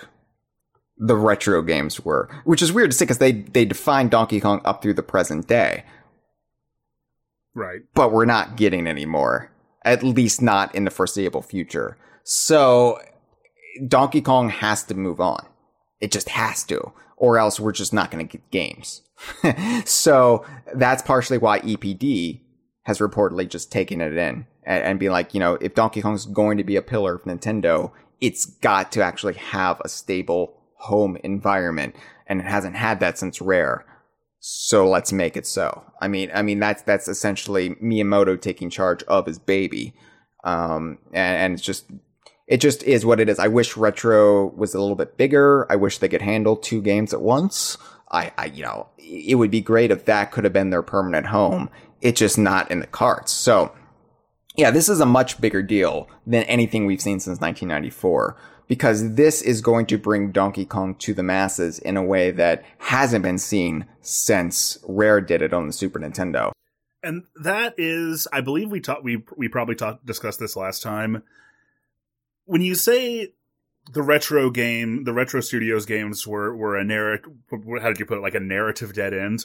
Yeah, that, that's I- harsh. That's hard. I, I- realize how harsh that sounds. I worry that that might come across like you're saying that they that they couldn't have been followed up on, or that I, the way I take that, and I think what you mean by that is that as much as we loved them, and as much as the, as the as there are people who who now grew up with them or who are nostalgic for them, they didn't those those games more like you can see in retrospect were very much made for us for the existing Donkey Kong fans. Yes and no. Uh, I, I would say they were made for a new audience to fall in love with Donkey Kong Country, um, but the there there was a shocking lack of fan service among them. Sure, for more on true, that, yeah. for more on that, see, listen to the episode Jeff and I did right before E3, where we talked about the importance of characters. Uh, where where Jeff famously went on this rant about how if you don't put Enguarde the swordfish in your Donkey Kong game, you have failed. Um, well, let me put it like this then. Maybe Okay. not for us, but the the way that the Donkey Kong Country Returns games, Returns and Tropical Freeze, were positioned seemed to be if New Super Mario Brothers is the 2D platformer for the whole family, yeah. Donkey Kong Country then is the 2D platformer for the hardcore gamer. Super New Super Mario Brothers is platforming 101. Uh, Mhm. Donkey Kong Country Returns is sort of graduate level studies in platforming. Yes, pretty much. And I remember several years, like uh, four years ago now, when I was working on uh, the episode, my my episode for Donkey Kong Country Returns, I struck up a conversation with uh, with a dad in in like a game store, and he and uh, somehow the the topic of DKC Returns came up. He said he had a young son, and he'd gotten him Donkey Kong Country Returns. It was Returns or Tropical Yeah. Freeze. I can't remember which one. He'd I this it for his kid, and his kid like didn't make it past the first world. yeah. And I have nothing but great things to say about the Retro Studios games. But when you talk about Donkey Kong being like a pillar of Nintendo that can that can appeal and and I'm not saying that a game has to be easy or has to like I'm not saying that only easy games can appeal to the masses because for example the opening couple of hours of the, of the Legend of Zelda Breath of the Wild are relatively pretty challenging. I like, you know, you you'll inevitably get a lot of game overs and that game was huge. hmm But I think the old school difficulty like the the returns games are in many ways more challenging than the than the Super Nintendo originals. Oh, for sure. They- for they- sure. Yeah. And and I think Retro took that lesson to heart when they were like trying to break down the original Donkey Kong Country games. They were like, "Hey, mm-hmm. these are pretty hard. What if that was the hook?" And Right. and I I love that they did that. And and I I love returns. Like uh, there's this notion in the fandom now that returns is somehow the bad one or, or like like the the one that's not as good. Uh, just because Tropical Freeze did did everything so much better, uh, I, but Returns is great too. Re- Returns, I will like even make the argument that it is a better game than the original Donkey Kong Country in every way, uh, except and I think character. even in comparison you know? to Tropical Freeze, sorry to interrupt you, but even in comparison to Tropical Freeze, there are things that I like about Returns. There are strengths that it has, and I think one of the biggest ones is just like the levels are are a little bit more bite sized and a little bit more self contained, mm-hmm. which makes them a lot more replayable to me. Yeah, and it's it's great fun. You know, somebody asked me on Twitter uh, the the other month, like, "Hey, I have a choice between Donkey Kong Country Returns and Donkey Kong Country Returns 3D. What's the better game?" And I, you know, I was like, ultimately, it just depends what you're looking for. I think they're both equally valid experiences. I will find with Returns 3D, frame rate issues aside, it's much more fun to just kick back wherever you are with your 3DS and, and experience those levels. There is something, uh, very comforting about like just hopping into a level and and playing it on your 3DS and mm-hmm. you can really I think appreciate especially with the 3D effects of the 3DS uh, you can really appreciate just the the level of depth in in the environments retro created. Frame rate issues aside. Uh, but yeah I mean I, I say narrative dead and that sounds way harsher than I intended. Um, I, I mostly just mean that we got two games from it and sure. and and uh, two ports and a lot of references in Mario games. But uh, we like the, again momentum. There was no momentum coming out of that mm-hmm. because retro, the way they are are formed as a studio, the way they're structured, uh, we could never have the momentum of what Rare did back in the day or what EPD could do for Donkey Kong in the future. So retro it, didn't even have any barns. right? Uh, I'm sure there's plenty of barns in Texas. They just didn't look.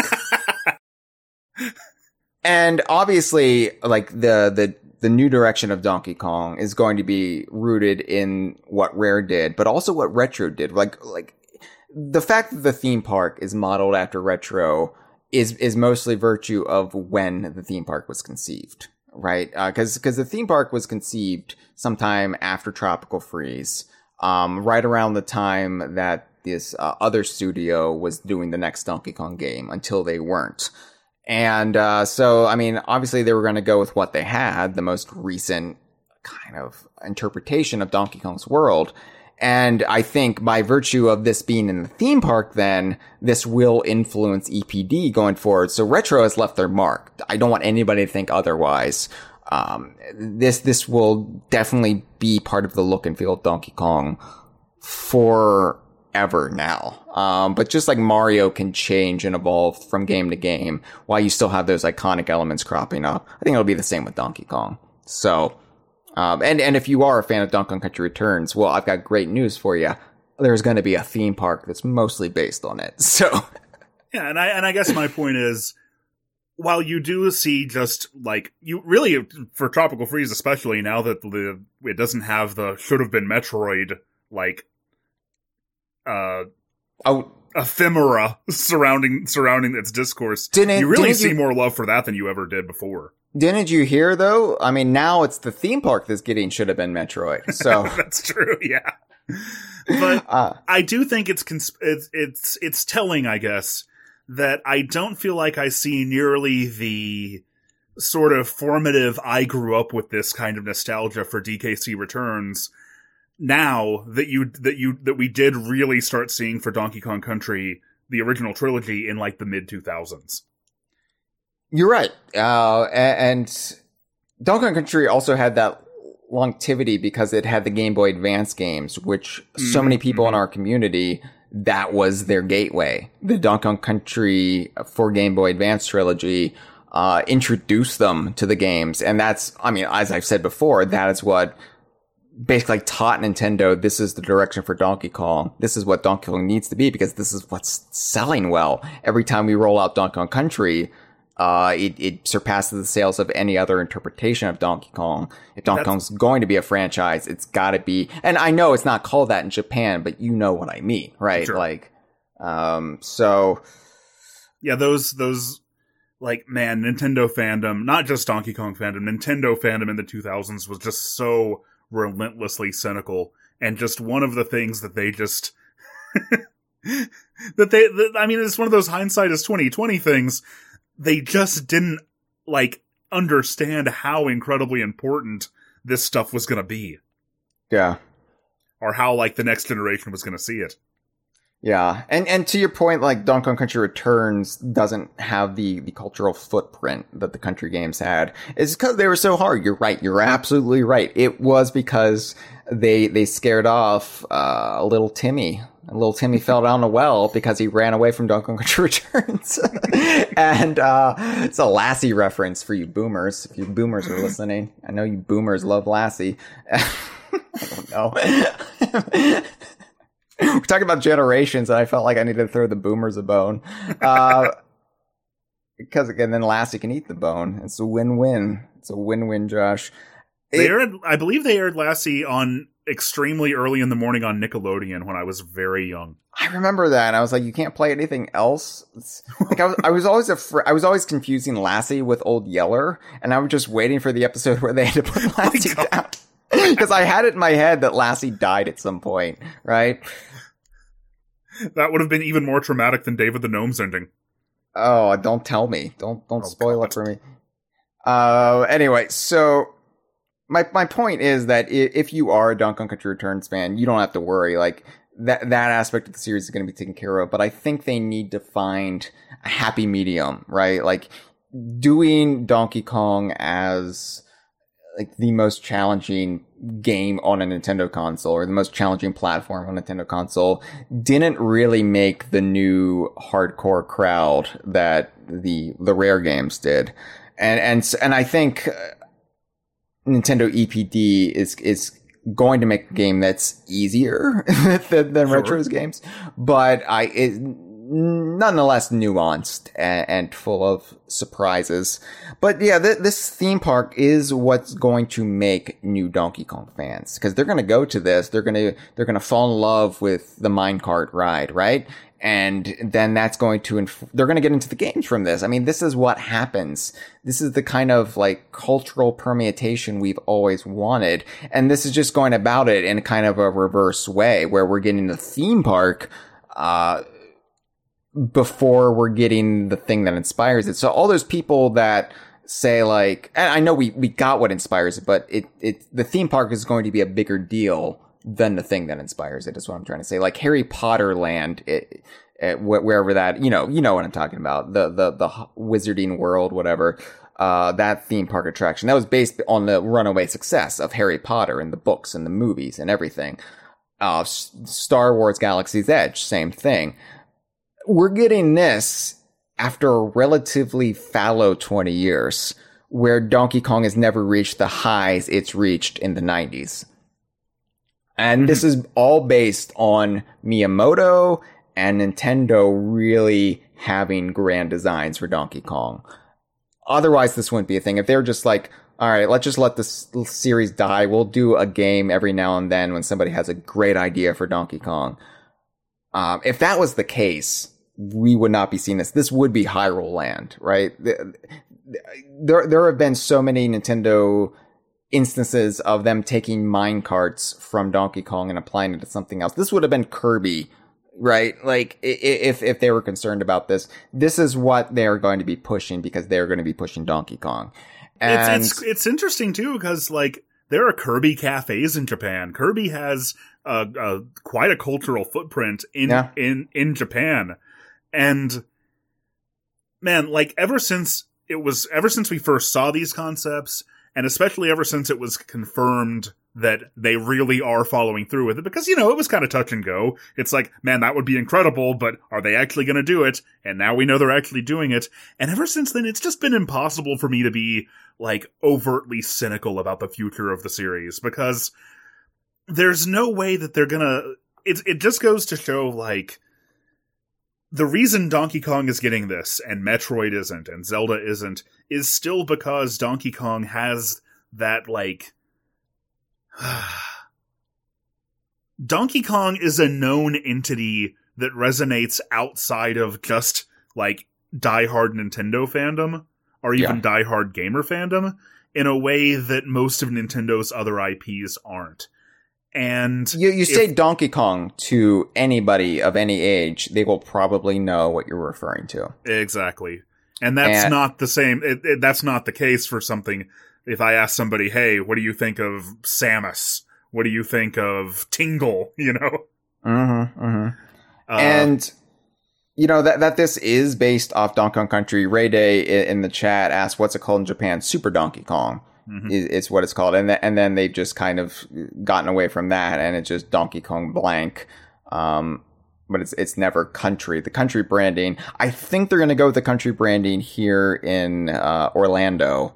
Uh, Sure. and, and Hollywood if it comes there. But, um, but by the way, uh, the estimated ETA, I said estimated, estimated time of arrival. I realize I just said that. Uh, the, the. ETA is coming, uh, in Osaka 2024. That's how long it's going to take to build this. It's under construction now, and we were all thinking, oh, it's under construction now. It'll be ready by like next summer. No, 2024. It's going to take a while to get the Kongo jungle. Mwah, just great. And at the rate we're tearing down the rainforest, Josh, uh, it, it apparently takes even longer to build it back up. so, an inconvenient truth. Yes. yeah, I mean, it is what it is, right? I hope Yeah. this really, uh, this really, you know, counter counteracts us us tearing down the Amazon. Like, oh, but we've we've torn down a larger chunk of the Amazon, but at least we have the Kongo jungle in Osaka or in Orlando. Uh, but but we have a Funky Kong animatronic, so you know it's okay. uh, Trade so- off, it's worth it. 2024 in Osaka. In Orlando, it's apparently coming the year after that, 2025. But that is based on Donkey Kong Country, Super Donkey Kong. Uh, that it does the Kongo Jungle. You know, I said when when we were talking about the EPD rumors that Donkey Kong Country has won. Like Donkey Kong Country is the foundation of what Donkey Kong is going forward. And this proves it. This isn't the great girder grapple or, or like, um, remember that, uh, the Wii game when the Wii was new, you had like the, the Nintendo Park game. What was that called? Um, Nintendo Land, the Wii U. Nintendo Land, right. Yeah. And, uh, the Donkey Kong section of that was arcade themed. And we at DK Vine, we lost our shit. We were just like, how, how dare they? Rah, rah, rah, rah, rah, rah, rah. I love Nintendo Land. I still love Nintendo Land. That was a great game. But the real Nintendo Land, Yeah. look, look what the real Nintendo Land has provided us. And so in 10 years from now, uh, after the do- decade of Donkey Kong, people aren't going to be saying should have been Metroid. They, they're going to be advocating for Donkey Kong and other things where Donkey Kong is not applicable, right? Um, this is going to make Donkey Kong fans. Even if you, I, I've seen so many comments too, like, I don't ride roller coasters. I, I have motion sickness. Oh, I'm never going to go to Japan. Oh, oh, Florida's never going to get COVID under control. I'm not going to go there. Um, even if you will never visit this park, you have to recognize what a big deal this is and the ramifications it's going to have for a fandom. It's going to be a perpetual uh, energy boost to Donkey Kong brand and IP, and that's only going to mean good things for games going forward. If that's all you're in this for is games, this is a good, good thing. So, And that's Anyway. that's sort of why I bring up Kirby. One reason that I bring up Kirby because, like I said, Kirby gets cafes. Kirby has like you can. I've I've gone on Google Earth before, and I've just like gone to like these places where there's these giant Kirby statues. mhm. it just like part of the reason Kirby is just so consistently taken care of by Nintendo yeah, and and always has been. And i think like you said it's not just like oh i'm not you know i'm not going to japan. I'm not going to ride a roller coaster. But it's the confidence in the brand and what that says about how it will be positioned that regardless of whether the, a theme park excites you or not the fact that they're putting it on the same level as mario as Mhm. the second park opening in Super Nintendo World is just it can mean nothing but good things for us. Absolutely, absolutely. And, you know, th- th- that Kirby comparison is an apt one because We've always said at DK Vine, we just wish we were at Kirby's level where we're consistently taken care of, where we don't have anything to really worry about because our games won't necessarily set the world on fire, maybe, but we know there will always be another game. Um, just, just kind of slightly under the radar. Where they're positioning Donkey Kong is above Kirby, honestly. Yeah. Uh, that, that's where they have designs to take it. Whether it reaches that or not, I don't know, but having this, this theme park will go a long way towards making generations of Donkey Kong fans. So, And relatedly, I know you guys talked about this last week, but uh, I haven't really gotten to say much about it because I think that's sort of the same sort of line of thinking is why my reaction to what Miyamoto actually said in the Nintendo Direct was very different from how most people reacted. Like, yeah, I thought it was bonkers and ridiculous and funny, but I couldn't possibly be down on the news that Donkey Kong and Cranky Kong were gonna be in a in a movie together, yeah. and uh, just the the So, so if, if this, this is some people's first conversation. So instead of just, I, I want them to go back and listen to last week's episode, but I want to actually read the quote from Miyamoto. I've got it right here. Even though this is a Mario movie, Donkey Kong will also be making an appearance. That distinction right there uh, is Oh, so love to see vitally important. Yeah, that that that shows you where Miyamoto's headspace is. That is where DK Vine has reported Miyamoto's headspace has been uh, for for a while now. Uh, but Miyamoto has been Donkey Kong's greatest champion behind the scenes. Miyamoto is a large reason why all of this is happening, and and I think we have to give give him his due. I mean, he was the boogeyman for DK Vine for the longest time because we associated his decisions with everything that went wrong. He he was obviously the creator of Donkey Kong, so he hated what Rare did with it. Oh, Sure. oh, and it turns out, you know, uh, the quotes that have been attributed to him have have mostly been debunked. And while I have no doubt that there was animosity towards Yoshi's Island's direction and, and Nintendo feeling uncomfortable with it in light of Donkey Kong Country, uh, he's not a spiteful man, Miyamoto. He doesn't seem to be spiteful. And the fact that he loves Cranky Kong, he loves that Rare took his creation, his original creation, and made him a bitter old man. the, fa- the fact that he finds that delightful has like really made me reevaluate h- what I understood about Miyamoto. And it's like, he, he gets it. He, he gets the joke. Um, whether, like whether or not I will always agree with Miyamoto, because Miyamoto's all, you know, he, he has fundamentally different philosophies than I have when it comes to gaming, but that's fine. That, that's great because I think at his heart, um, Miyamoto always has the series' best interest right there. Uh, and so I, I can't begrudge him for that. Like, yeah, I, I'll make fun of him wanting Donkey Kong to blow on things in returns. but oh well, like it, it didn't break the game. It it, it, it was silly and and it, a time waster slowed everything down, and and retro junked it in Tropical Freeze. But that's that's no reason to be angry. And I think it takes a balance too, because you know you say some of Miyamoto's philosophies are sometimes counter to what to what you want out of a game. I feel like his philosophies are very like in line with what I with at least the primary stuff that I generally want out of a game. And I think having a voice, uh, that ha- basically just having a game that that focuses on those attributes, not not necessarily to the exclusion of everything else, but who will who will kind of say, you know, we need to we need to think about how this impacts gameplay. We need to we need to think of like an interesting mechanic here. Not necessarily meaning we need to remove all lore and story and just have everything happen and and like characters just put it all in a menu.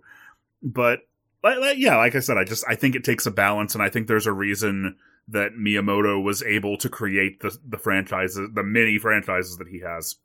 Right, and it, it- he he reminds me of you know uh, comic creators of yore, like Stan Lee, Jack Kirby. You know, where like they they come up with the basis of so many bases of characters, and then later writers come along and really flesh them out later, and and add all the you know accumulated lore uh, Yeah, and that's years. and that's natural. That's that's what kind of has to happen with a long running series. I think I get on this about like some of the things that Sonic the Sonic fandom says lately about original author intent and what what Yuji Naka wanted Sonic to be, and like Mhm. are like things like long running franchises are inevitably going to change over time. There is like well, I guess an, another example of that. One of my one of the things I regret about my own DKC Returns episode was going was being so hard on Donkey Kong punching the moon. I think I came across very cynically about that No. in retrospect. No, you're right about that. Still not over that one, Josh. Give it another 10 years or so. Uh, yeah, I mean, it, it, it's basically, you know, wh- when you look at some, uh, you know, the, the intent of the author is kind of a silly notion to, to have, especially when DK Vine uh, is, is factoring in, like, well, is, is who's the author? Miyamoto? The Sure. Stampers? Gregg Mayles? Uh, you know, like, like where, where, where do you draw the line there? Um, I guess and then just- like, Go ahead. and, and then, like, when the authors disagree, when Rare builds up a shared universe, but Chris Seavor's like, well, it's not my intention that Conker is part of the shared universe. It's like, well, too late now. You know, that train has left the station. Uh, so it's like, I, I see all these, like, word of gods being thrown back in DK Vine's face. Well, actually, Gregg Mayles says this about Banjo existing with Donkey Kong's World. I was like, great. Rare's website from 1997 says this. Yeah, Uh, like it's all fiction anyway. right. And, And- what and- I, what I was going to say is just I've really come to appreciate the nuance in like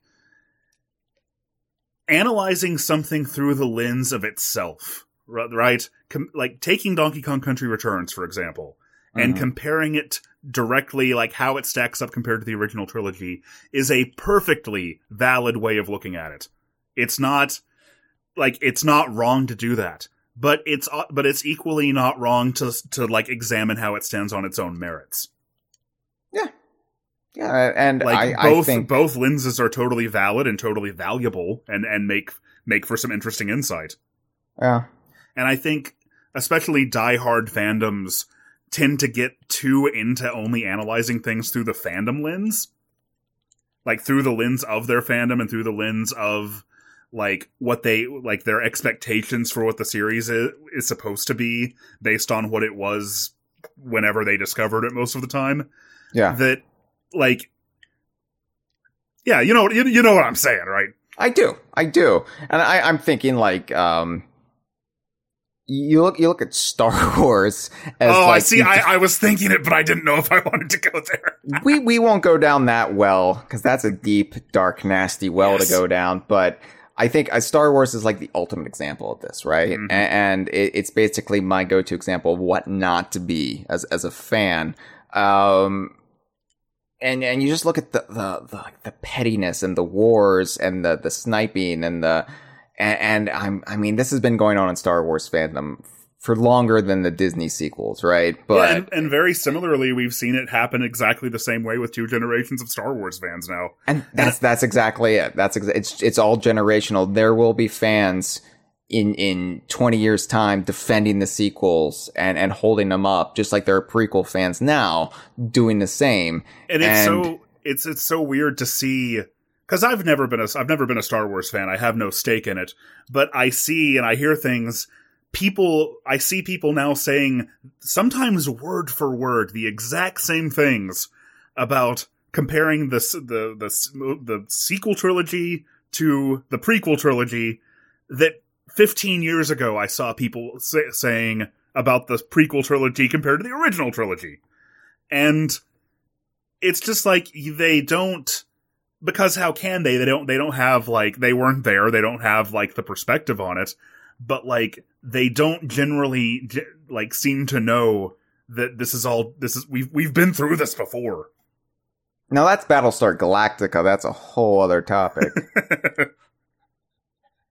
yeah, I it it exhausts me to even think about Star Wars fandom. Honestly, like, and so I'm I'm just gonna keep with where I am a, a master, right? So- right. so yeah, the, uh, speaking of movies though, um, we we essentially soft confirmed on the last episode that it is the plan.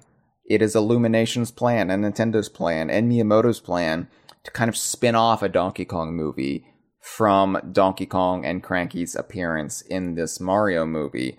And, and so if you can't connect the dots yet here, if you're still pessimistic because they haven't announced the game yet, Josh, we've got a movie, a big budget Hollywood movie, CGI with, with A-listers voicing our beloved characters. And I want to pick your brain on this because this is a topic you're, you're, you're well versed in, uh, by this point with your own hyper fandom. Uh, but we've got that, and we've got the theme park. You, of course, of course, there's a game coming. yeah, like they're like Nintendo is still primarily a game company. It's it's not like they're not gonna. You'd have to be you'd have to be really poorly managed, right? To come out with this big blockbuster movie and not have a game come out at least somewhat proximate to it, right?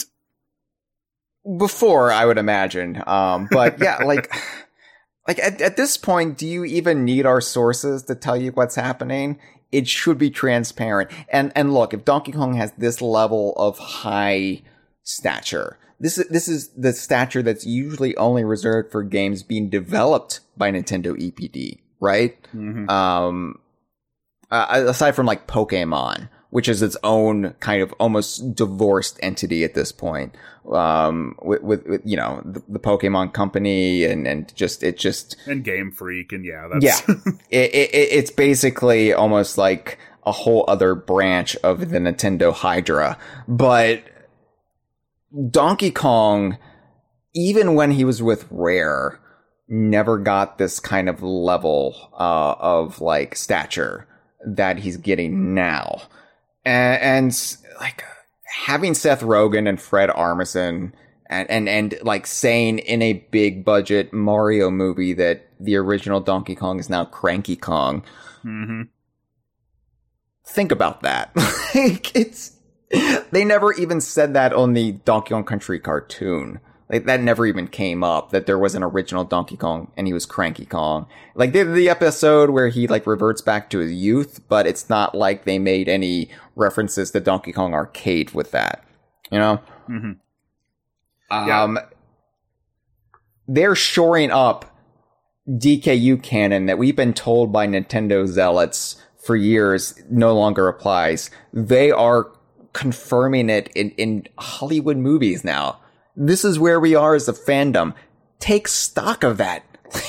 yeah, and like what it sounds to me like is that perhaps Cranky and Cranky and DK are going to factor into like Mario's origin story. If if they're going to talk about that in the movie, that was sort of my first thought. My second thought was just the way that they were describing it like you said, it seems like they might be positioning this as like a potential spin-off. I mean that that's the plan. That mm-hmm. that's from what I hear this is the plan. Now, it you know, things can go awry as they often do in Hollywood and you know you, you can plan out your shared universe of movies but things will fall apart because nobody can be the MCU but Marvel. Um but you know as terrifying as it is that they're going to get stuff wrong and they will i mean i mean that's just the nature of the beast but as terrifying as that is it's so cool to just think about I would have never thought this in my in my wildest daydreams. I would have thought about this, sure. And I, of course, there's the part of me that's like, damn it, I wanted to be the run, one to write the Donkey Kong screenplay, right? Like, but removing all of that from it, I, I can't be nothing but excited about this. Um, and and again, if you only care about the games, follow the trail. This is all going to lead to more games because people are going to go see the Donkey Kong movie, especially if the, if they like the Mario movie and it introduces the character and they're going to want to follow him as as they do. And then they're going to be like, I like, I like this. Oh, there's a Donkey Kong game. I'm going to pick that up. And then the whole world is just kind of blown open for them. I mean, my first my first reaction was to sort of go like, "Dude, yeah, totally. Put your name out there. You have you have an Emmy award winning resume. So there's ever there, and then I got to thinking about it, and somebody who kind of has risen up out of the Sonic fandom named Tyson Hesse was the was the person that they that they brought on board for the Sonic movie to redesign Sonic, and that gave him, you know, that, that was very much responsible for the way that he looks in that movie. So Mm. you know, stranger things have happened. So, so basically, what you're saying is Seth Rogen. I know you're listening to this. Sure. Uh, maybe, Fred. Maybe you're listening to this, but I'm I'm not going to write the screenplay. But if you need it punched up, Mhm. and, and you need you need to add more uh, uh Donkey Kongness to it, I'm your guy. I I'm your person. I'll do it. I'll do it under the table. We won't even put my name in the credits. Just it'll be our little secret. We all What? want this to succeed together. what would Mr. Pants look like in CG? you know, it would it would be a tug of war in my psyche trying to like leave out the the like crazier uh connections. Like oh I can I can make this very oblique reference to bleak uh but that would be nonsense and I'm not going to do it. Um yeah, I mean this I mean th- this is where we could end the episode Josh honestly. Like it's it's the the two biggest stories that haven't like the the movie thing just kind of fell in our lap, but the theme park we've known about for almost half a decade. But now that it's uh, confirmed, now that people can no longer doubt it or naysay it, I remember when COVID first broke out and people were saying the theme park is canceled. They're they're ending the theme park. Um, cause then Universal like announced plans that they were not doing their like epic universe expansion and they somehow misconstrued that as Super Nintendo World is dead. Um, and you don't just pull deals like this that are like so far in the works. Anyway, um, yeah, I mean, Josh, uh, really quick before we move on, I, I am worried about how this this this will feel having Donkey Kong reinterpreted on the big screen through through Hollywood actors and and writers and and whatever. How did you manage with the Sonic the Hedgehog movie? Well, my answer there is basically, I guess, when I got into Sonic the Hedgehog, it was like 27 different things already, even by that point. Mm-hmm. Sonic the Hedgehog was never. It never had just one core identity. It was the games. It was two like cartoon series made by DiC Entertainment that ran at the same time and were completely tonally different from each other. It was the comic books. It was it was another overseas comic book that I didn't even know about. So just eh, like throwing another interpretation of Sonic the Hedgehog on the pile, I guess, was like it was and and frankly, I talked about this back in the like in the my recent episode. That was one of the things that really appealed to me about Sonic. It taught me the it, it it's it taught me the concept of like a multifaceted continuity where one character can branch out in many different directions and I've always found that fascinating and it's one reason people are people will try to tell me like you know this is the real Sonic. This is what Sonic's really supposed Yeah. to be. And I'm like there was never there was never one idea of what Sonic was supposed to be. So I guess I would just say inevitably you're right. This stu- like whatever they do with Donkey Kong whatever they do with Mario I don't think you can reinterpret something like this for in a new medium and with a, and with such a mainstream audience in mind without it being kind of different. I mean, Yeah. the MCU is is quite distinct from uh from what the Marvel comics were or what the cartoons were, but I think and I hope that whatever it, however it comes out, it'll still have that soul to it. It'll still have Yeah. the core it, it's sort of I, I, I like the Spider-Man analogy a lot, where like Into the Spider-Verse is not at I'm sure what Stan Lee ever conceptualized in the 1960s when he was writing Spider-Man. And all these different interpretations of the character that branch off in different directions and have different tones.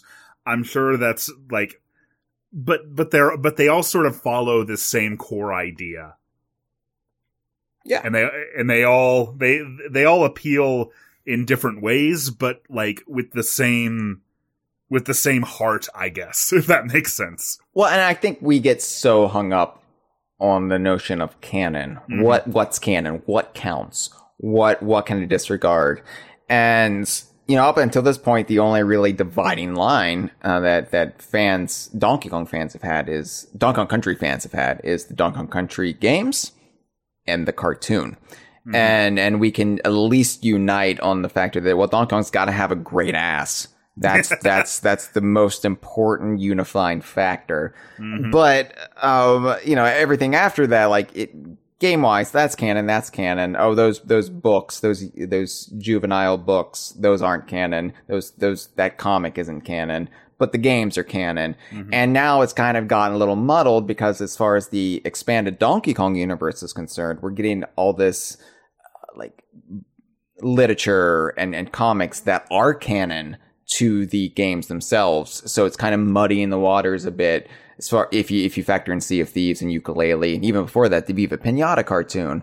And, and, so it's like, well, a Donkey Kong movie or a Donkey Kong appearance in the Mario movie, that's gotta be canon. And I don't think these will be canon. I really don't. The more I think about it, I think they will probably inform the main canon uh, as something this huge will often do. It will inform the public's impression of canon for sure, sure, which is why it's so great that the Cranky Kong thing is going to be in there. Do you know how many people still think the Joker murdered Batman's parents because that was what was in the 1989 movie?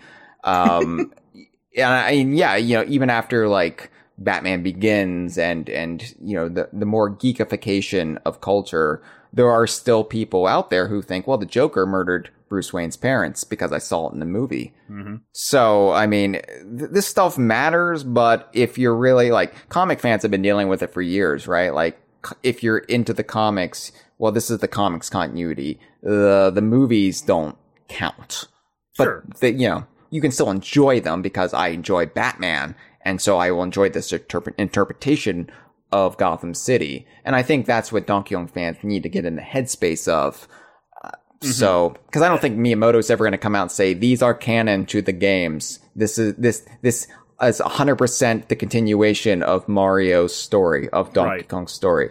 That's yeah, not and, Miyamoto. And, yeah, it's like company. It really goes against a company's best interest to do that because if you say, okay, this is canon and this isn't canon, then you're kind of limiting yourself not just in terms of what you can do with the series in the future, because okay, well, if this isn't canon, that means we're never going to work with it again, or we're never going to see it again. You're gonna, you're gonna, in, you're gonna probably gonna enrage the people who really like that part of the canon, and like it's just gonna make it a tougher sell the next time you want to go back and like market that part and market something from that again. Yeah, but you're I think right. Go- you're right. It goes back to what I was saying earlier about sort of the fandom lens versus t- being able to take yourself out of your own expectations to an extent. Because, like, as an example, there are issues that I had with the way that Sonic's character was portrayed in the movie. But, and that, and I recognize that that all came down to how he differed from my idea of who Sonic, quote unquote, was supposed to be. And mm-hmm. I can raise those criticisms and raise those concerns, but at some point, I think it's also important to be able to step back and go, okay, it might not match what I wanted it to be exactly, but does that make it a bad character? And that and, the, and those are two like entirely separate like arguments, right? Yeah. Yeah. So I'm... if something in this if something in this Mario movie or something in a future Donkey Kong movie or even something in this new game that EPD is working on contradicts your expectations for what Donkey Kong should be, that's not in, it's not invalid to criticize that. But I think it's uh, like it's just take a you, like people need to sort of prepare themselves to be able to take a moment and sort of ask, but d- but is it bad on its own merits? And the answer may be yes. The the answer may be that this still sucks. Maybe maybe this still doesn't make any sense. Maybe this is a bad character. But if it's a bad character, it's a bad decision or a bad interpretation, it's bad because of the way it was executed and not the way that it stands up to what Donkey how Donkey Kong was portrayed in say the 1990s cartoon because you know there there'll be I'm sure there I'm sure there'll be people who uh are ex- are expecting him to break out in song. That's very mimetic. Yeah. And as somebody who hates that. Who who absolutely who who I guess went through this when he first tuned into the Donkey Kong Country cartoon show on Fox Family that that one weekend morning so excited so excited because i saw it in tv guide because that's how old i am and i was like oh my god there's a donkey kong country cartoon oh my god I know oh, this coming. so well, man. I read that I read that feature many times as a kid. And, uh, you know, I was just expecting all these great things. Like, oh my God, I hope Ramby's in it. I hope, I hope he rides Ramby. And, and then you see it and they break, like, it, it's just like, wait, what, what's happening? Oh no. And, uh, but I, I've gotten to the point where even though I will never enjoy the Donkey Kong Country cartoon personally, I, I just can't. It's just, it's just too wildly divergent. Um, I respect that people do enjoy it and that I'm quite appreciative that it, yeah, even through the, its memes, even through its meme status, I'm appreciative that it's brought people into the series, that it played such an outsized role in having converts for K. Rool to get into Smash Brothers and ultimately reviving the character. And, and that's what this movie will be, even if we hate it. Um, that this movie will bring in Donkey Kong fans. And I can't see that as anything but a good thing because more Donkey Kong fans equals more people who are going to be willing to buy the games. And again, if that's all you care about, this is a good thing. Sure, absolutely. And also, you know, the cartoon hit. The cartoon was also, I think, aimed at a significantly younger audience than the game than the the original games were. And I mean that the games were sort of targeted at just sort of the general gaming audience as it existed in the 1990s. Uh, the cartoon was definitely, and you know, I enjoyed the cartoon as a kid because because I was still at that age where I could I would go into something and just sort of take it as it is. But I think in 19, in like what was it would have been like 1997, you were at that perfect age where not only were you going to like be put off by anything that was be that was like targeted so obviously at children, you were going to be you were if it was something you cared a lot about, you were going to feel this feeling of betrayal over it. And Um, I didn't, and I, I never cared about anything to the extent that I cared about Donkey Kong Country. As I've said, Sure, like, yeah. I've never had a property that kind of just hit me in all the right spots. I've been a hardcore fan of many things by that point, but it never felt like something was made specifically for me until Donkey Kong Country came along. Because and, you and because you had these expectations for it and you knew what it could have been.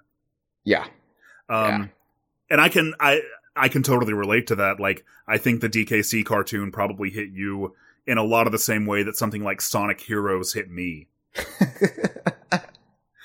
and accordingly, yeah, now you see people are surprised to learn that fans in 2004 did not like Sonic Heroes.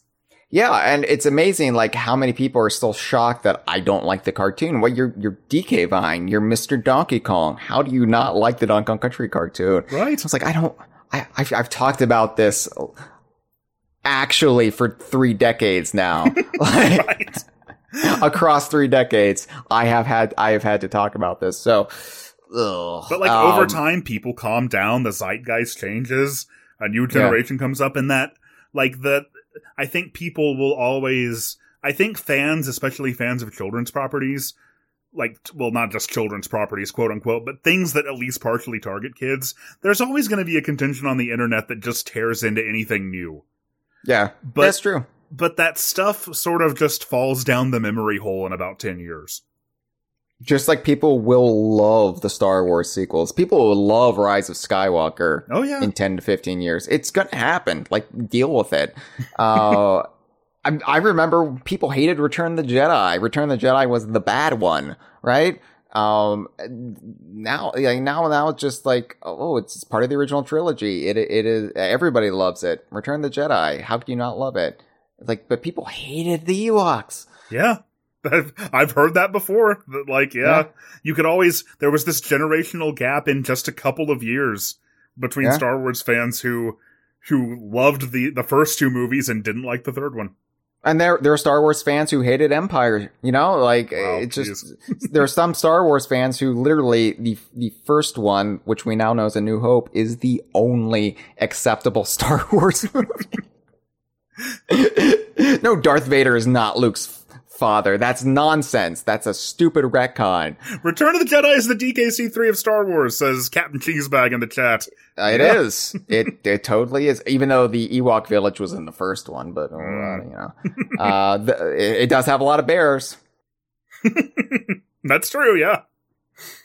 So the the other major point, a- and I don't have much to say about this, is that Donkey Kong does have a home now at EPD. We haven't seen the fruit of that of that that. l- Let, let me rephrase this analogy.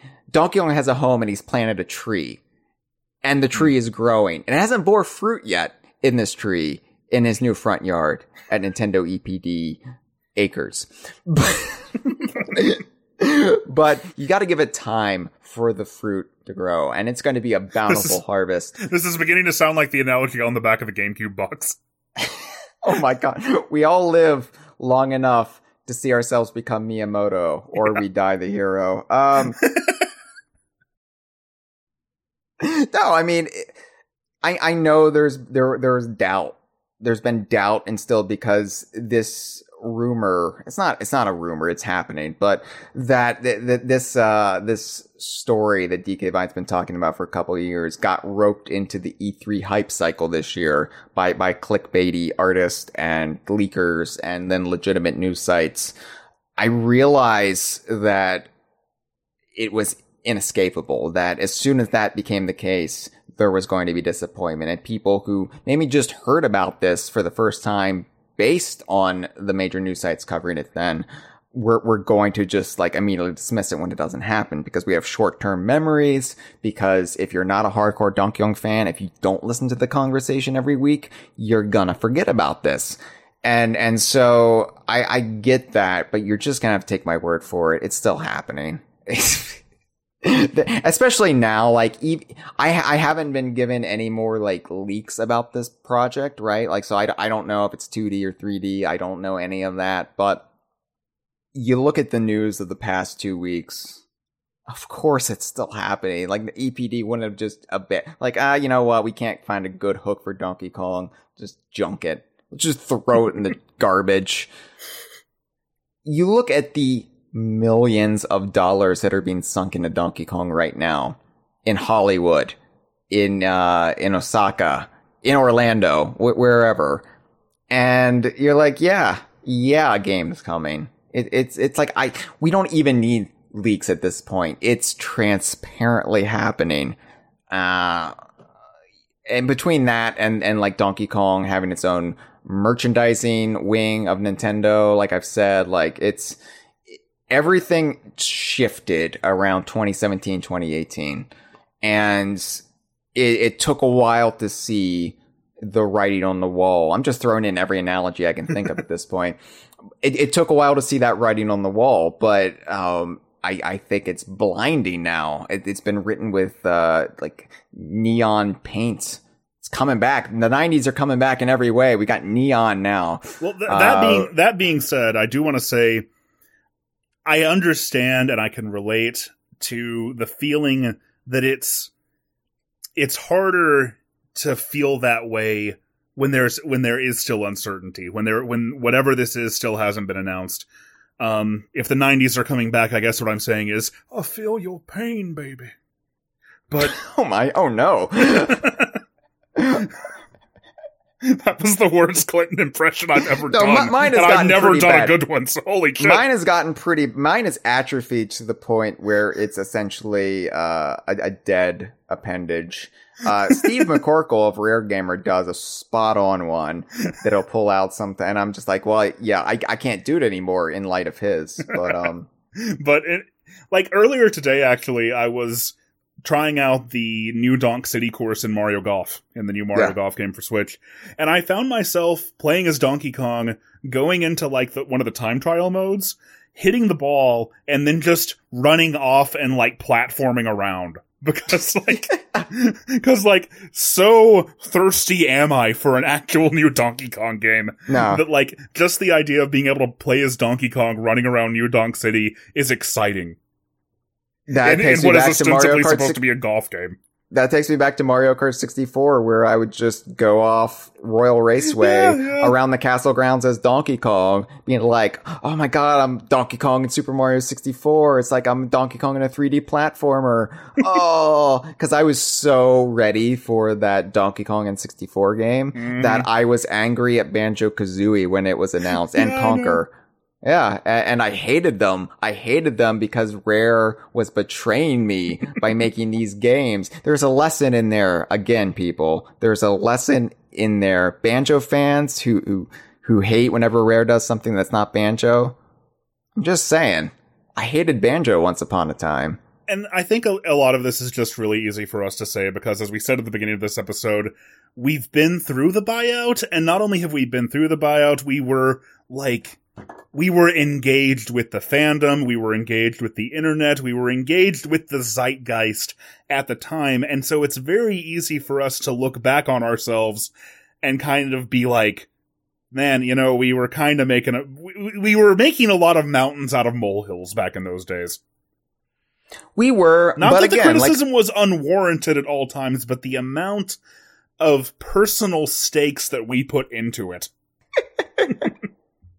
you got me there. Yeah. Yeah, I, I was just thinking back to to the drama and hysterics of uh, they're not even going to put Donkey Kong in Super Smash Brothers Brawl. Yeah, they're not. They're not going to do it. Uh, yeah, and and yeah, at the time when we held that interview, uh, that that mistranslated interview with the Jungle Beat creators as you know basically canon. Uh, it's can you know canon to the actual history of the world. It, it was taken as like the the definitive mission statement for how Nintendo itself saw Donkey Kong Country.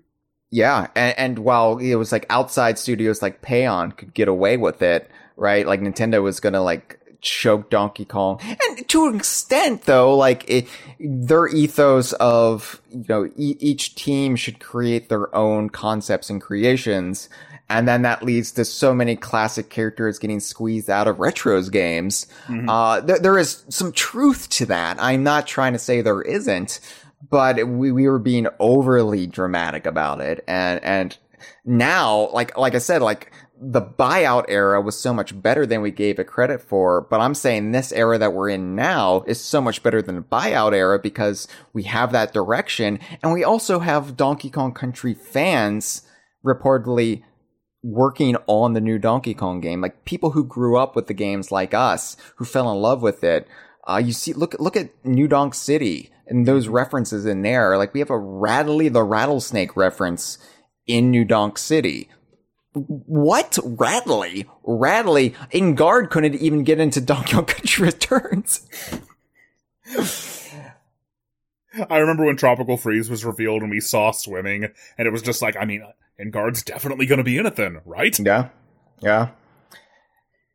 There are, there are other reasons to be happy too. There there are other things we we we, we look at like uh, I mentioned the new new Donk references and, and where we can kind of jump off from from there as far as the level of characters returning in the EPD game and I don't know who's going to be in it, but there's no longer that fear, right? Like, well, we, we, we can't, we can't go that deep into the well. We have, we have to keep the surface level. Who is most vitally important? You're still going to get that, but they're not going to be so fearful about referencing things because they realize now Donkey Kong does have its fans and we are fans of the characters. That's the biggest thing that the ballot did for us, the mm. Smash ballot.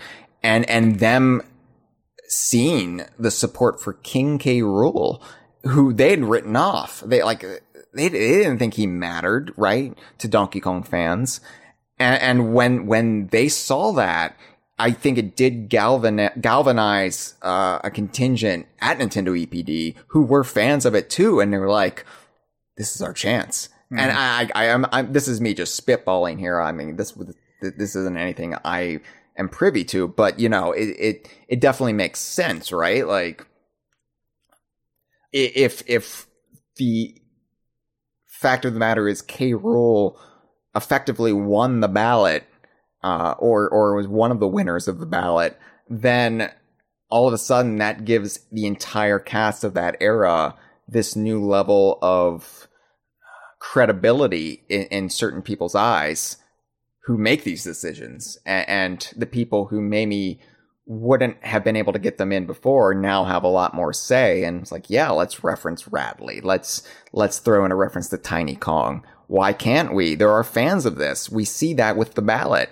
K Rool returned in super smash bros ultimate and now k Rool is this major major icon of nintendo of gaming.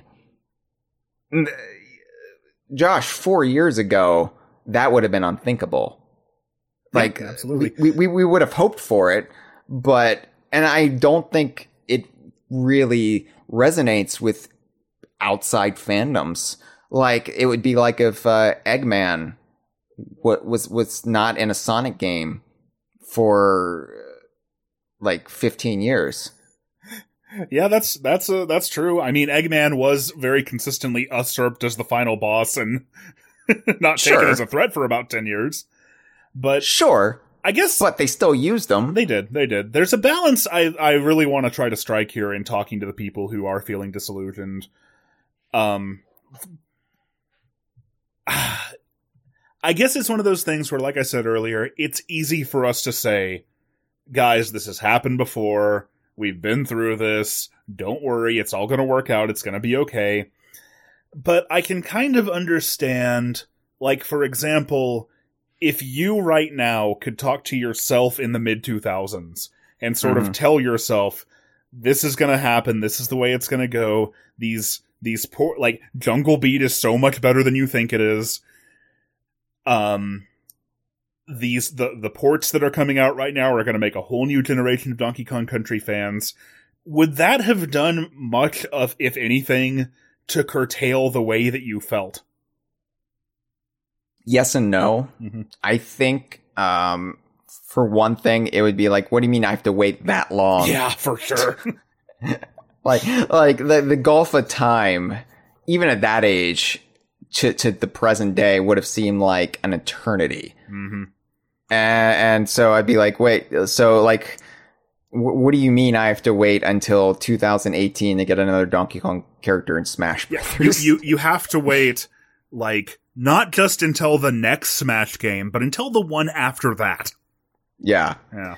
uh i i think i could have calmed myself down but it's just um I guess, I guess what I'm saying is to a certain extent, it's easy for us to sit here and look back on how we used to be and how the fandom used to be and the things that we used to feel and kind of be, I don't know, maybe too hastily dismissive of the, of the, of the passion that we felt both for, both for ill and for good. yeah But to a certain extent, the reason we don't feel that way anymore is the experience, is just having that experience. Um, the remedy is the experience to now move my references past the 1990s. Um, and I guess, let's see, I had, I had somewhere I was going with that before I got sidetracked by Jason Mraz. oh, I thought it was Jason Mr. As. I, I badass Billy Gunn bring him back. we didn't work him, me and Bart did. Uh, so yeah, I mean, I, I, I get what you're saying and, and you're right. Like it, it is just, y- y- it's kind of experience you have to have yourself. And for that matter, we- I remember what it was. Sorry. The balance, the balance that we need to strike here is, for example, just because it is almost certainly the case, for example, to take it back to Star Wars, that 10 years from now, 15 years from now, we will have a generation of people who fondly look back on the sequel trilogy and hold it in the same reverence that ever, that everyone does. Doesn't mean that criticism of the sequel trilogy is in some way meaningless or invalid or doesn't count. yeah. Like it is perfectly okay to criticize media regardless of of how or whether children right now are going to like it.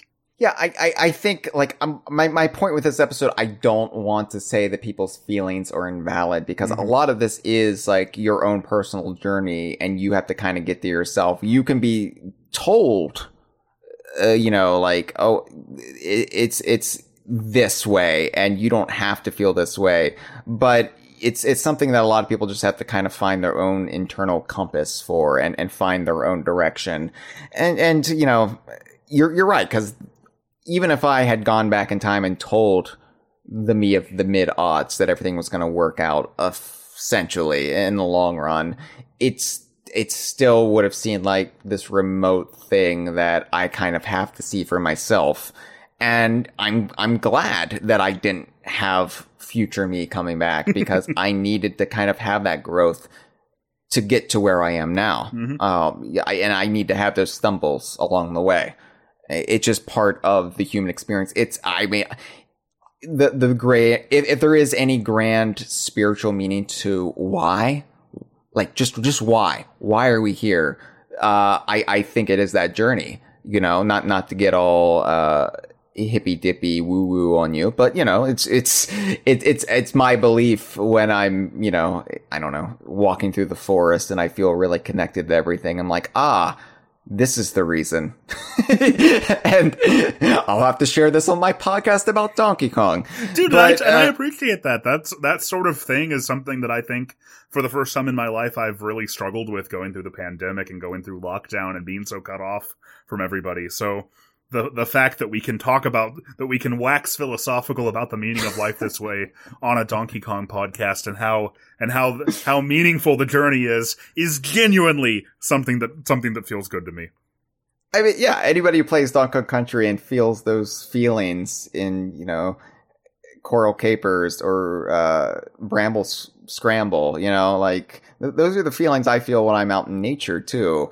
And so I have these great philosophical thoughts, and it, it's why I could never be uh, like completely removed from uh, just, just very clinically minded, right? I'm always thinking, you know, this grander, like, well, ma- you know, may- maybe this is why we're here, Mhm. and rather than we're just all a bunch of biological organisms who make a mess of things and die. Like, no, it- there, there's a grander narrative to it, and I and I think it's it's ultimately to become better uh, individuals, better better embers in this grand cosmos.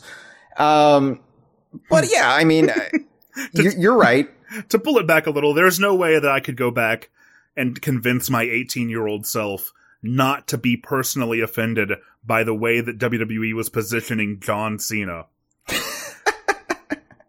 but had I not gone through that experience, I never, like, I wouldn't be able to relate to the way that people feel about things now. And I, I never would have gotten to the point that I am, that I am now, where I can You might see say- that was a, that was actually a really good idea. That actually made a lot of sense in the long You- run. You But I might didn't have say a you, perspective to see it that way. yeah, you might you might say you you couldn't see him Ah. back then. might say that. I wouldn't. That's low hanging fruit. But mo- moving uh, moving beyond just Donkey Kong, if you're just in it for Donkey Kong, right? Okay. Uh, we, we, we've listed out all the reasons, and I think it's a pretty solid case why we, we should keep the faith. But there's also the Donkey Kong universe to consider, Josh. And the fact that in 2019, I know 2019 seems like this distant remote thing that the pandemic sort of nullified, but 2019, Nintendo acknowledged Banjo Kazooie's connection to Donkey Kong.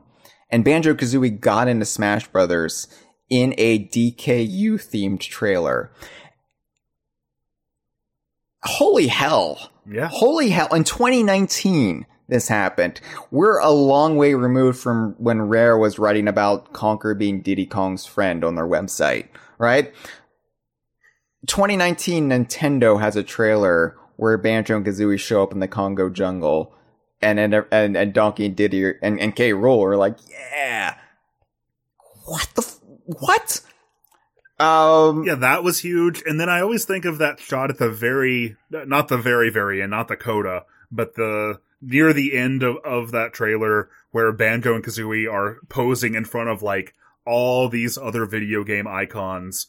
Uh, Yeah. most of the Nintendo, Nintendo themed and just how much that brought me back to like what we saw, like, for example, on Nintendo's websites in the 2000s where, where this series and these characters were positioned in a, in such a similar way.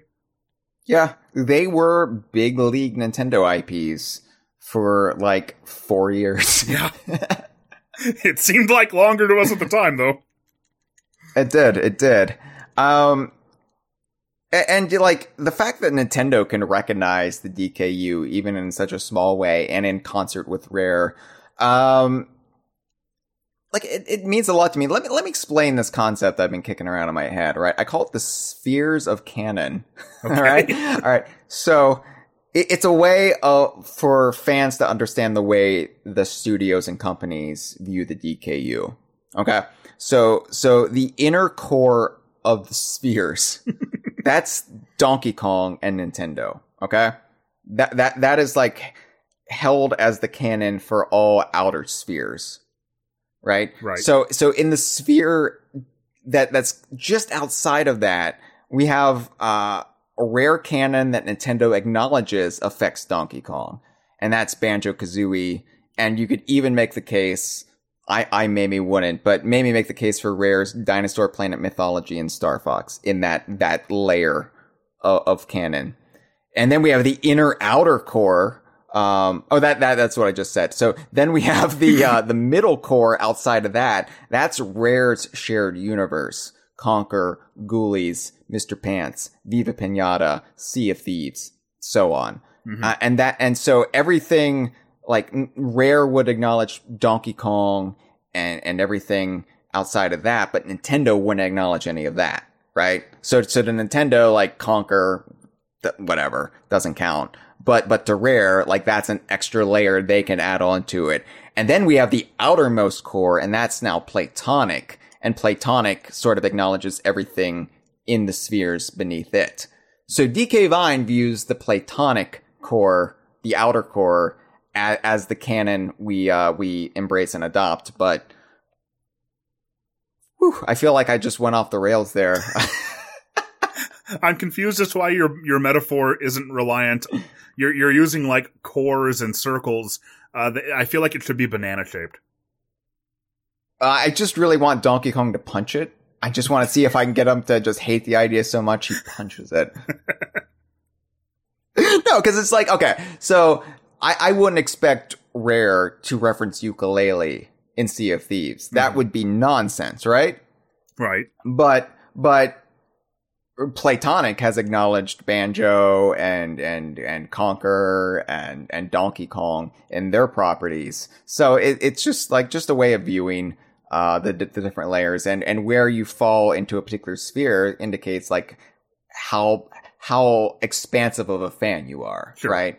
So so you might just be in the Donkey Kong sphere. Like that's all that matters to me. But but maybe you're in the that outer inner outer sphere where it's it's kind of like Banjo, which Nintendo sort of acknowledges now as, as being related to Donkey Kong, but you know, anyway. Um, but but we have that connection, right? We have that connection reestablished, even if it was just for this brief game. That, but that's still so meaningful to me, to everybody of that generation, uh, to, to the people who might pull up the Internet Archive and, and go back to the you know, the Wayback Machine and view Nintendo's website circa 2000 and pine, for, absolutely pine for that time. We got it back, even if it's just in this one game, and and I'm I'm always going to be grateful for that. Go back and watch our reaction video from that E3. It was me, Cameron, Jeff, Mitchell, all sitting on the couch together. Uh, those tears were real. Like they, none of that was put on um, because it really did hit us. Like, oh my god, like our childhoods have just been validated at long last. And I think that's what that's what's so, sort of difficult to connect to maybe if you didn't grow up with with that Nintendo is that Yeah. like being able to see Banjo and Kazooie standing like standing there alongside like being acknowledged in the same breath as Donkey Kong having having their trailer so like mirror K. Rool's and like acknowledge the acknowledgement of what that would mean to people of like in our age group. Like it felt like the Nintendo that you grew up with that you never thought you were really going to see again was kind of made whole again.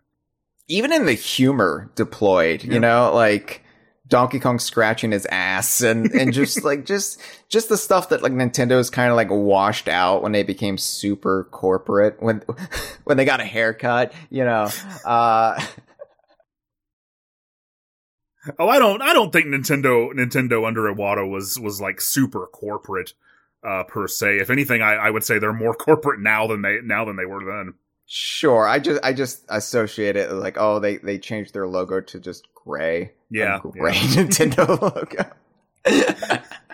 Yeah, that, I just that's, that whole that's Wii what I, when I think when I think of like the colors when you just like think in, in terms of colors to a particular era like I imagine the 90s is like purple and green and like like just there's all sorts of like extreme coloring and I picture the the mid aughts era Nintendo and, and like into the Wii era as as gray. Mhm, just mhm. just gray. Just just a fog.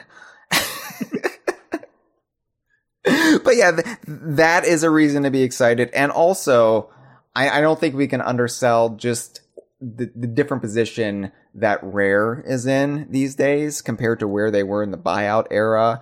I i know not all of you are into sea of thieves but sea of thieves is now rare's most successful game like ever you know? And uh i i think like that is just crazy. That that is like they've come a long way from Grabbed by the Ghoulies absolutely bombing on the xbox. Yeah, for sure. and and sea of thieves uh they just made references to the Kremlings.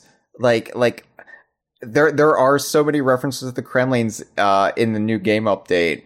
And it's just like li- little cheeky like puns like crocodile core and and like saying like these weapons were like in so many words built on crocodile isle and ju- just like incorporating where they can little nods here or there for us you know? Um it, it's it's so cool. And then we've got Playtonic.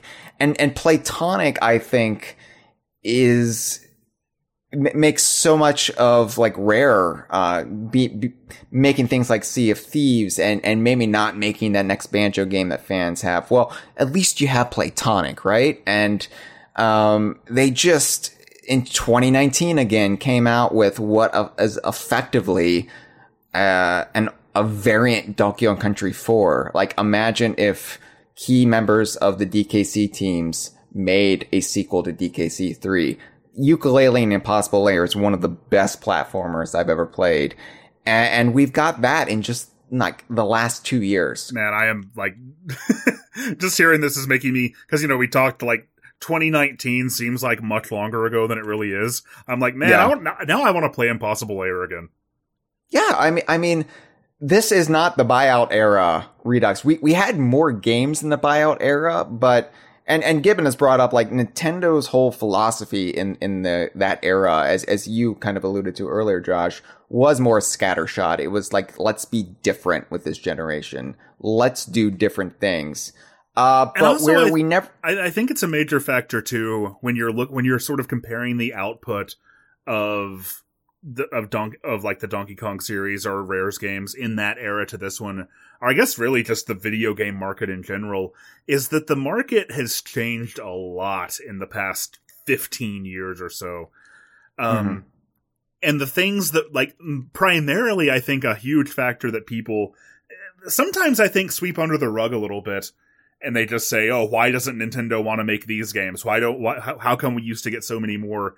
Is just like how much more expensive video game development is now, and also how much of sort of the the budget that used to go into like making spin-offs or making smaller games or making more budget titles now tends to go into the mobile market. yeah Um, no it, it's true that's something I really noticed a couple of years ago. My wife and I got into collecting GBA games for for for a summer, and going to retro shops and digging through there, like the amount of like movie tie-in games and like shovelware Yes. that used to exist, like you don't really see, get a whole lot of games like that anymore, uh, because the market has changed so much. it, it feels like games have to matter more. Yeah. If that makes any sense. But you also didn't have the indie market, Yeah, the indie that's true. gaming market that you, that you have. Like Steam wa- is a game changer, and and just all these these digital marketplaces on the big consoles, game changers. We wouldn't have been able to have Playtonic. Uh, 10 years ago, you know, Right. um, 15 years ago. Um, and it was, it was a rare that was struggling to find its place in a rapidly changing marketplace, still doing things like they did it in the nineties.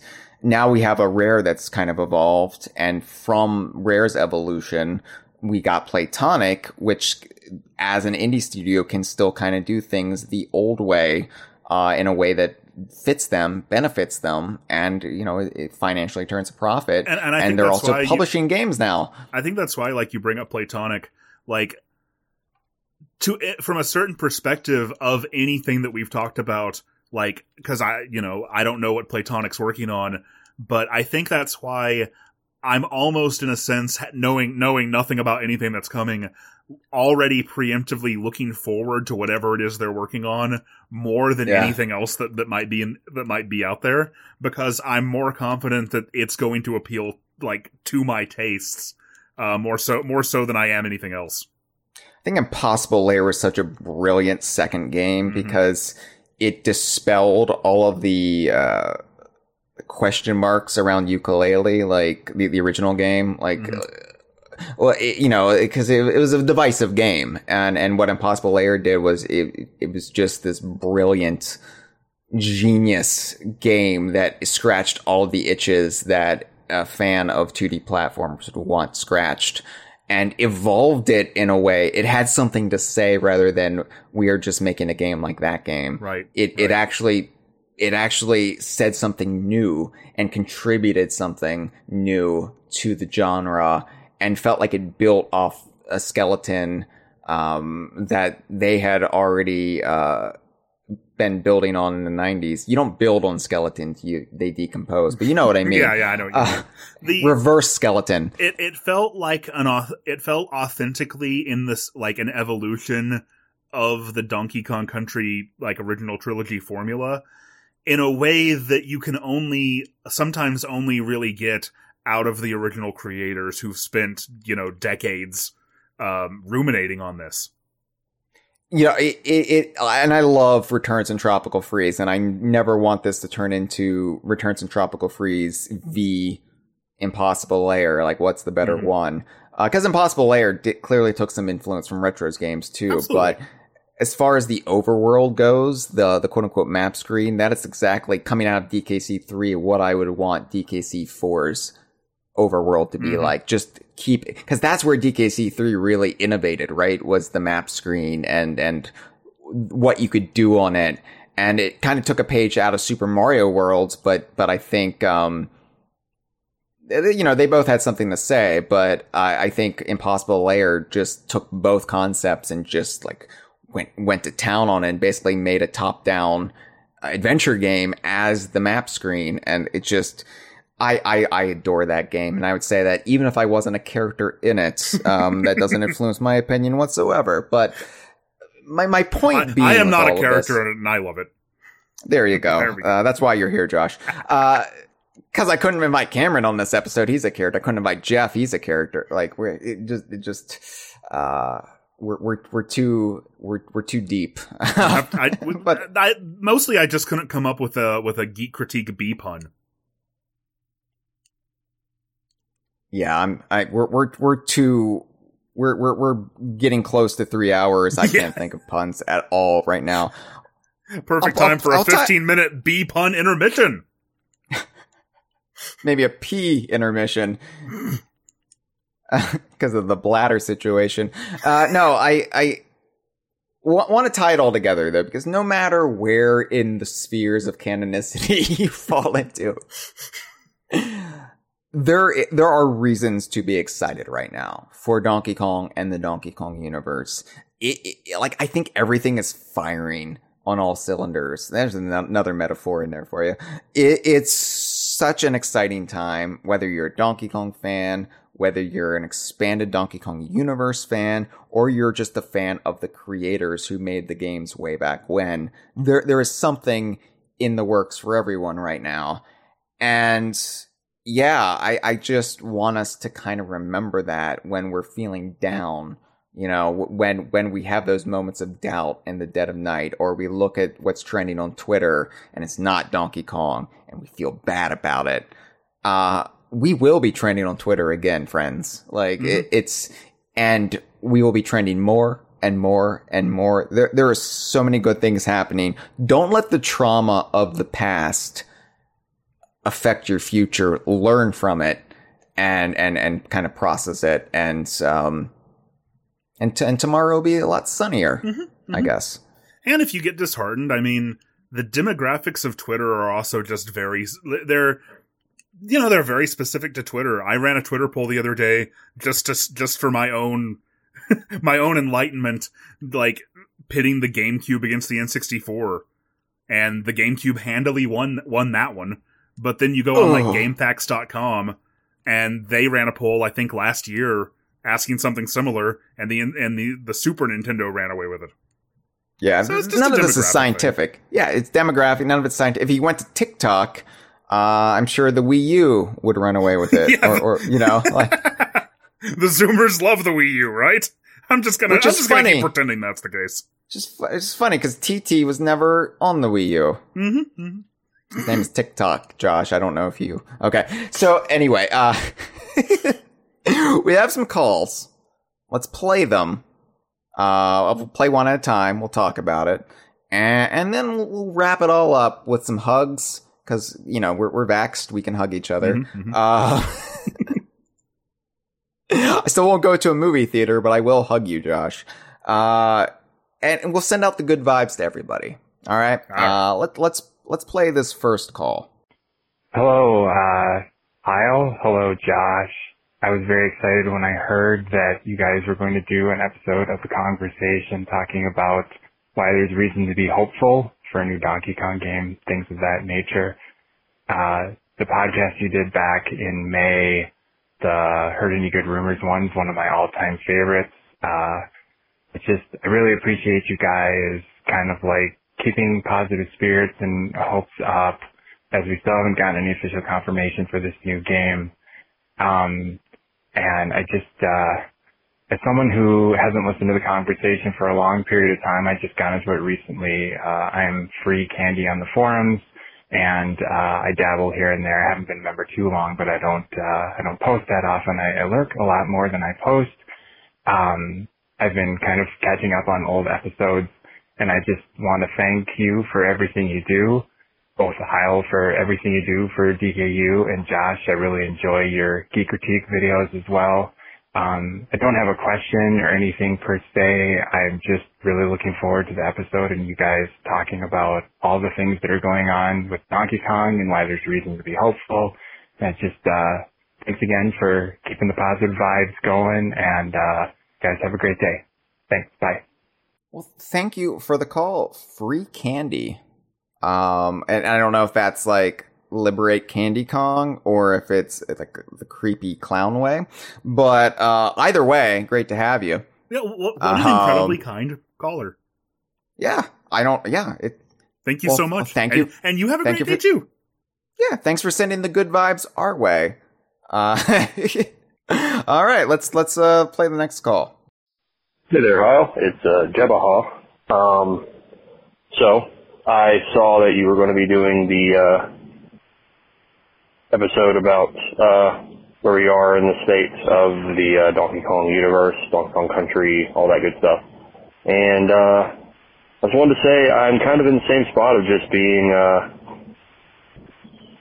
really excited about what's going on and what all the developments are. And you know, after seeing the Metroid Dread trailer at E3, uh, for some reason it made me even more optimistic for our future because it shows me that Nintendo is paying attention to what's going on and, uh, at least to some degree. So I hope we can get the same kind of, uh, treatment for our series and, uh, yeah, I'm really excited to see what's going to come down the pipeline and, uh, I'm really happy to be a Donkey Kong fan these days. Uh, thanks for the call, Jabaha. It's I, I don't know if you heard it, Josh, but it sounded like there was some sort of tropical bird in the background of that call. And I'm like, is Jabaha already there in, in Super Nintendo World, Donkey Kong Country? uh, sounds like it. Sounds like uh, maybe he's in a rainforest cafe. I don't know, but uh, yeah. Uh, uh, Metroid Dread is is a good point because I hate this this uh, animosity, which is almost forced at this point between the Metroid fandom and the Donkey Kong fandom. We're not natural enemies. The only reason this has been built up is because Retro Studios made games for both, and for whatever reason, that you know meant if they're working on one, they can't be working on another. Fight like like here's a sharpened stick. Mm-hmm. you fight over retro now. Uh, very territorial Nintendo fans, and this is why it's ultimately a good thing that Donkey Kong will have a, a kind of permanent base of operations again. Uh, as they said on the last episode, as, as we said on the last episode, and as they say on the DK Vine forum, Donkey Kong has just been kind of crashing on people's couches for the past 20 years. And, and because of that, he's been crashing on couches that, uh, are in living rooms that were already claimed, like Metroid, right? Or, you know, f- claimed by the fans. Uh, well, Retro's Metroid's, uh, studio. You can't, you can't, Donkey Kong, what are you doing here? Get out.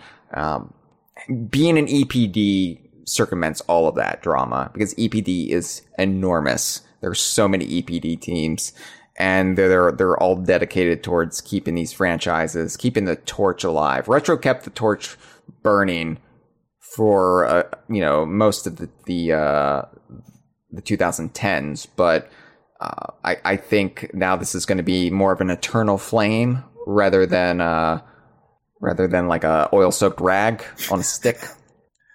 I've just it's just sort of hit me that by the time a lot of people are hearing this, I'm probably playing Dread right now. For yeah. man, Yeah. that's exciting. And so, yeah, and, and it took that long to get Metroid Dread. And I, you know, it's, it's not like we're going to be getting Donkey Kong Racing because that's very uniquely tied to Rare, but, you know, hope springs eternal. You know, cra- crazier things have happened in getting Metroid Dread to our own fandom in just the last couple of years. Yeah, like So- if Dread can happen, if Sonic Mania can happen, you know, there's no reason that eventually someday, like, you know, forever's a long time. Yeah. Uh, Donkey If Kong K. Racing Rool and. Smash Brothers, if K. Rool and Smash Brothers can happen. yeah, exactly. It, you know. If Banjo Kazooie and Smash Brothers can happen, And here's the thing, like if if Nintendo gets Donkey Kong on solid you know ground again, solid footing again, who knows, they might go back and say that trailer 83 2001, that was a great concept. What if we revisit that ourselves? It won't be exactly the same. Taj the genie won't be there, but you know what? It, it would still be pretty cool. So, you never know. Uh, thank you for the call. thank you. Hey, this is Jeff's friend Jim Answer, and my question is, what if I was a very old school fan of the DK series slash franchise? What if, hypothetically, let's say I was famous Kongversation character Jeff's grandfather, um, also known as Jeff's grandpa? What, what what would I have to be excited about about the new generation of Donkey Kong in the future. Thank you. G Man, you're uh you're an interesting cat. What can I say? Uh Shouldn't you be harassing Gordon Freeman? uh I I think G Man's question is if you're a fan of the arcade Donkey Kong, and and if we're saying Donkey Kong Country is obviously the direction everything's headed as the brand identity, what's in it for you? If you're if you were there 40 years ago in arcades pushing quarters in the machines, are you being left behind for those damn 90s kids? Yeah, these damn millennials. uh, Reminds me of that story that's- you that's told actually- what you told of that guy at uh I believe it was GameStop who was excited about Mario versus Donkey Kong because he was like they're finally bringing back the real Donkey Kong. Yeah, yeah. Um, man, I had a lot of bad experiences at GameStop from that era. Like they tried to get me to not reserve Star Fox Adventure. Jesus. Oh my god, really? Uh, yeah, yeah. I'm not gonna, I'm not gonna go down that uh, path again. That, that path leads to tears. so I ultimately reserved it at Circuit City, Josh. Remember Circuit City? I do remember. I liked Circuit City a lot actually. Red Best Buy, yeah. Yep. Just just Best Buy but red. Uh yeah, so this is a great question actually. And I I feel like what we what we have to go off of is uh, things like Super Mario Odyssey and Mario Kart Tour, oddly enough. So I, I feel like where Nintendo is going to keep the arcade imagery alive is through kind of retro throwbacks and homages. Uh, you're you're going to still see arcade stuff because it is absolutely vital to the identity of Donkey Kong. Even if if Donkey Kong Country is sort of the brand going forward, you're you're still going to have the arcade stuff referenced all the time. Mm-hmm. And I think weirdly enough, by embracing that aspect with Cranky's character, you're going to see a lot more of it because they're going to be able to do it in a lot more freeing way, acknowledging that, yeah, this is the original arcade Donkey Kong. Um, in a way that maybe you didn't in the aughts when they were trying to dance around it and have it both ways, where like, oh, oh, the modern Donkey Kong is fighting Mario and Mario versus Donkey Kong. I, I think you you've seen it deployed in like Odyssey where Mario fights a sprite of arcade Donkey Kong, right? You've seen it in Mario Kart Tour where Donkey Kong Jr. is brought back as a playable character, but he's this Super Nintendo sprite. He's you, he doesn't have a modern model. So it, like whenever those aspects of the arcade era come back, they're going to be almost like pulled back from the past like like they're, they're almost like time traveling and, and that's that's right? that's sort of where my where my brain went to it's the fact if you if you if if a fan of the arcade era donkey kong wants something to be excited about the very fact that in the mario movie it's not just going to be donkey kong making an appearance but cranky kong as well i think Mm-hmm. speaks extremely well to the possibility of how that will be portrayed now if you don't like rare's evolution of the canon you know the original donkey kong being cranky kong Mhm. you're gonna hate this you, you're gonna hate the future if if, if you're an angry nes kid from the mid 2000s yes yeah if if you were that person at gamestop who who was giving me shit yeah cry and cry some more And that's Uh. that's the thing, man. It's but but I don't think there are a whole lot of people like that.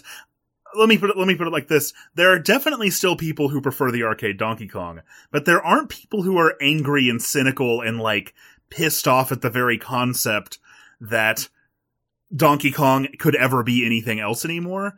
And I think that's the, like what we've been talking about throughout the whole episode. That's sort of how and why this cycle perpetuates is because mm-hmm. the part, the part, like where we are now is where like the arcade Donkey Kong fandom was circa 2010 when DKC Returns came out.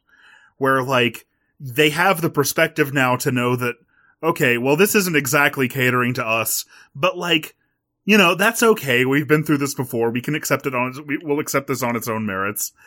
And, um, I, I think that, I think that's a large part. Like every, every, there's always a new group of people going through this, you know? Yeah. And, and all we can do as uh, an older, experienced generation is is try to try to give them a helping hand Mhm. along the way. Maybe they won't stumble quite as much as we did.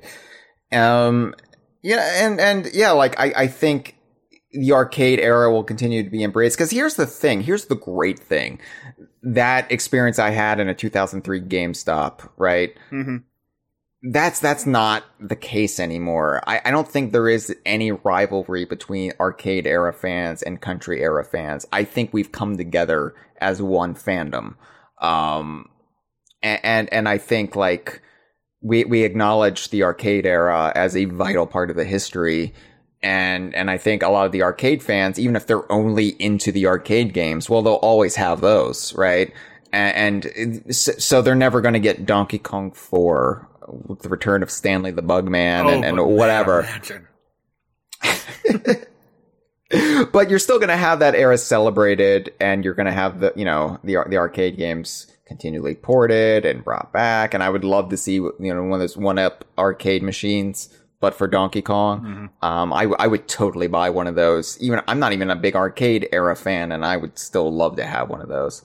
But, um, yeah, I mean, it's, it's, it's going to be continued to be embraced and homaged and you're going to see references and you you might even get you know a throwback every now and then because I I'm not going to say the Mario versus Donkey Kong series is even dead you know um we, we could see a throwback to that, but I think it'll be done in, in a lot more of a considerate way for what the brand is.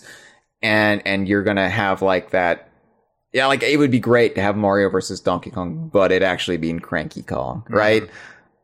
Mm, and we, we could actually have that. Who knows? But I, I think all era of Donkey Kong fans will be represented going forward, whether it's arcade, whether it's rare, whether it's buyout era. Uh, I, I don't know if like Hoofer or Orko will ever come back, but uh, I, I think you know retro is definitely going to be well taken care of, and then into the EPD era where there will be new fans and older fans will complain about certain aspects here or there, but that's just evolution. Mm-hmm. That's just generations. Thank you for the call, G man. Thank you very much. Hey, Kyle and Josh. This is Thomas of the Kremling Campaigners. First, wanted to extend my thanks for consistently putting out such great discussions. I've been in the middle of uh, marathon training for a few months now and in need of audio material to stay sane on the longer runs. So it's been a godsend getting to go back and listen to some of the older Kongversations.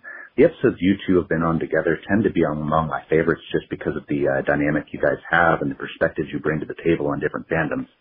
With this episode, I wanted to commend you for taking the time to look on the bright side where Donkey Kong's future is concerned. Speaking from personal experience, it's easy for fans to overlook the major good things we've got coming up because you don't know how exactly they're going to look. We've been aware of them for so long that they feel as though they've almost become part of the status quo. But it's an intentional choice to keep on putting out a positive outlook as we wait for more info. That's something Eric and I have done a good amount of reflection on as of late, in an area where we want to do better in following DK Vine's example. I think it's still worth questioning how DK is handled and discussed in the present, but moving forward, I personally want to resolve to treat minor grievances more proportionately with a more positive overall tenor. At the end of the day, we have so much to be thankful for as DK fans. How many fan bases can say they have the triple crown of a new game, a theme park, and a potential animated movie on the horizon? I Io, your comment that this is going to be the decade of Donkey Kong is totally apt. And it's going to be with Donkey Kong Country as the brand. Just thinking ahead to how joyful everyone's going to be once we see what's up ahead is enough to bring a smile to my face right now. That's why I don't especially care if, you know, Kremlings don't have a significant presence at the theme park or if a potential DK movie is any good. When big picture perspective is, they're going to bring in generations of new fans to enjoy our series along with us. Over the long term, things are going to be okay. You know, I, I take that back if the Smash, Final Smash character isn't three Fedora Kongs standing on each other's shoulders and wearing a trench coat, but we will cross that bridge when we get to it. Thanks, guys. Take care. Hey, thanks for the call, Thomas of the Kremling Campaigners. Thanks a lot. you guys do Um, great work too. Yeah, and I know it's easy to get worn down by the the day to day, right? Like uh, especially when you've been in the trenches for so long, and you know you uh, particularly, you know, you were like leading the charge for the K. Rool campaign, and and we got that, and you know.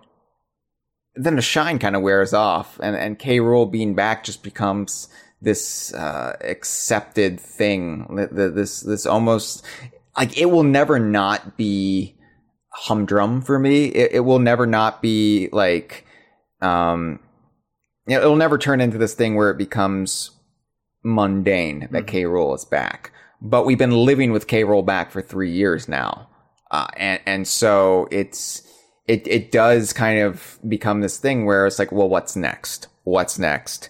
And uh, when you're like running a social media uh, account uh, that that has you know thousands of followers, and and they look to you to to say something, sometimes you know it's it's it's just hard.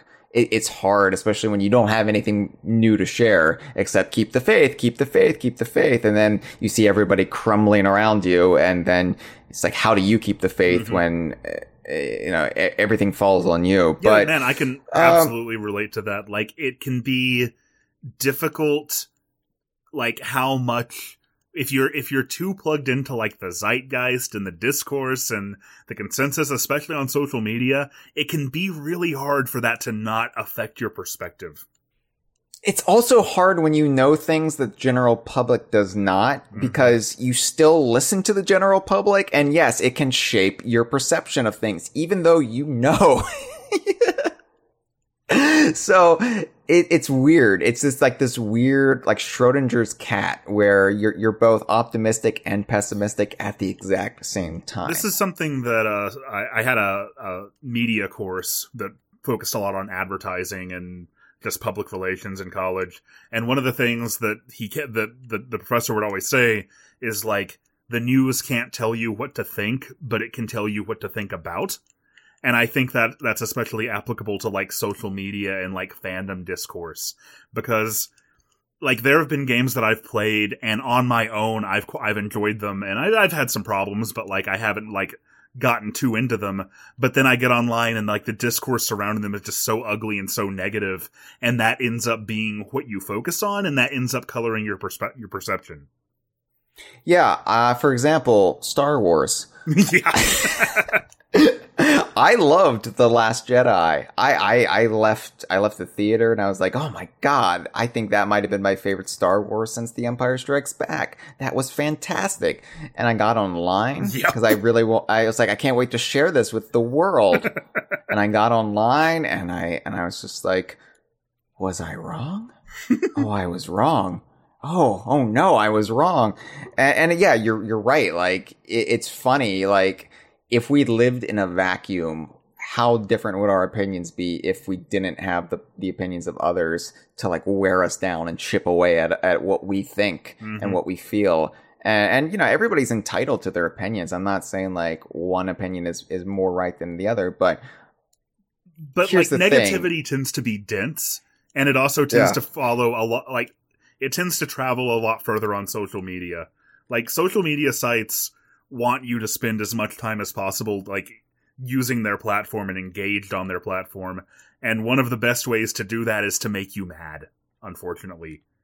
Unfortunately, and that that is like the ugly secret of so, not just social media, but also like clickbait yeah, sites, yeah. like Gawker media sites, where like they are designed to outrage you, and and unfortunately, there isn't not a lot of nuance in that. No. It, it's it's blunt force trauma to the head, and it just you you get so demoralized not just with like I I run a Donkey Kong uh, social media account and I'm I'm demoralized because everybody's demoralized, but you get demoralized by the world around you, mm-hmm.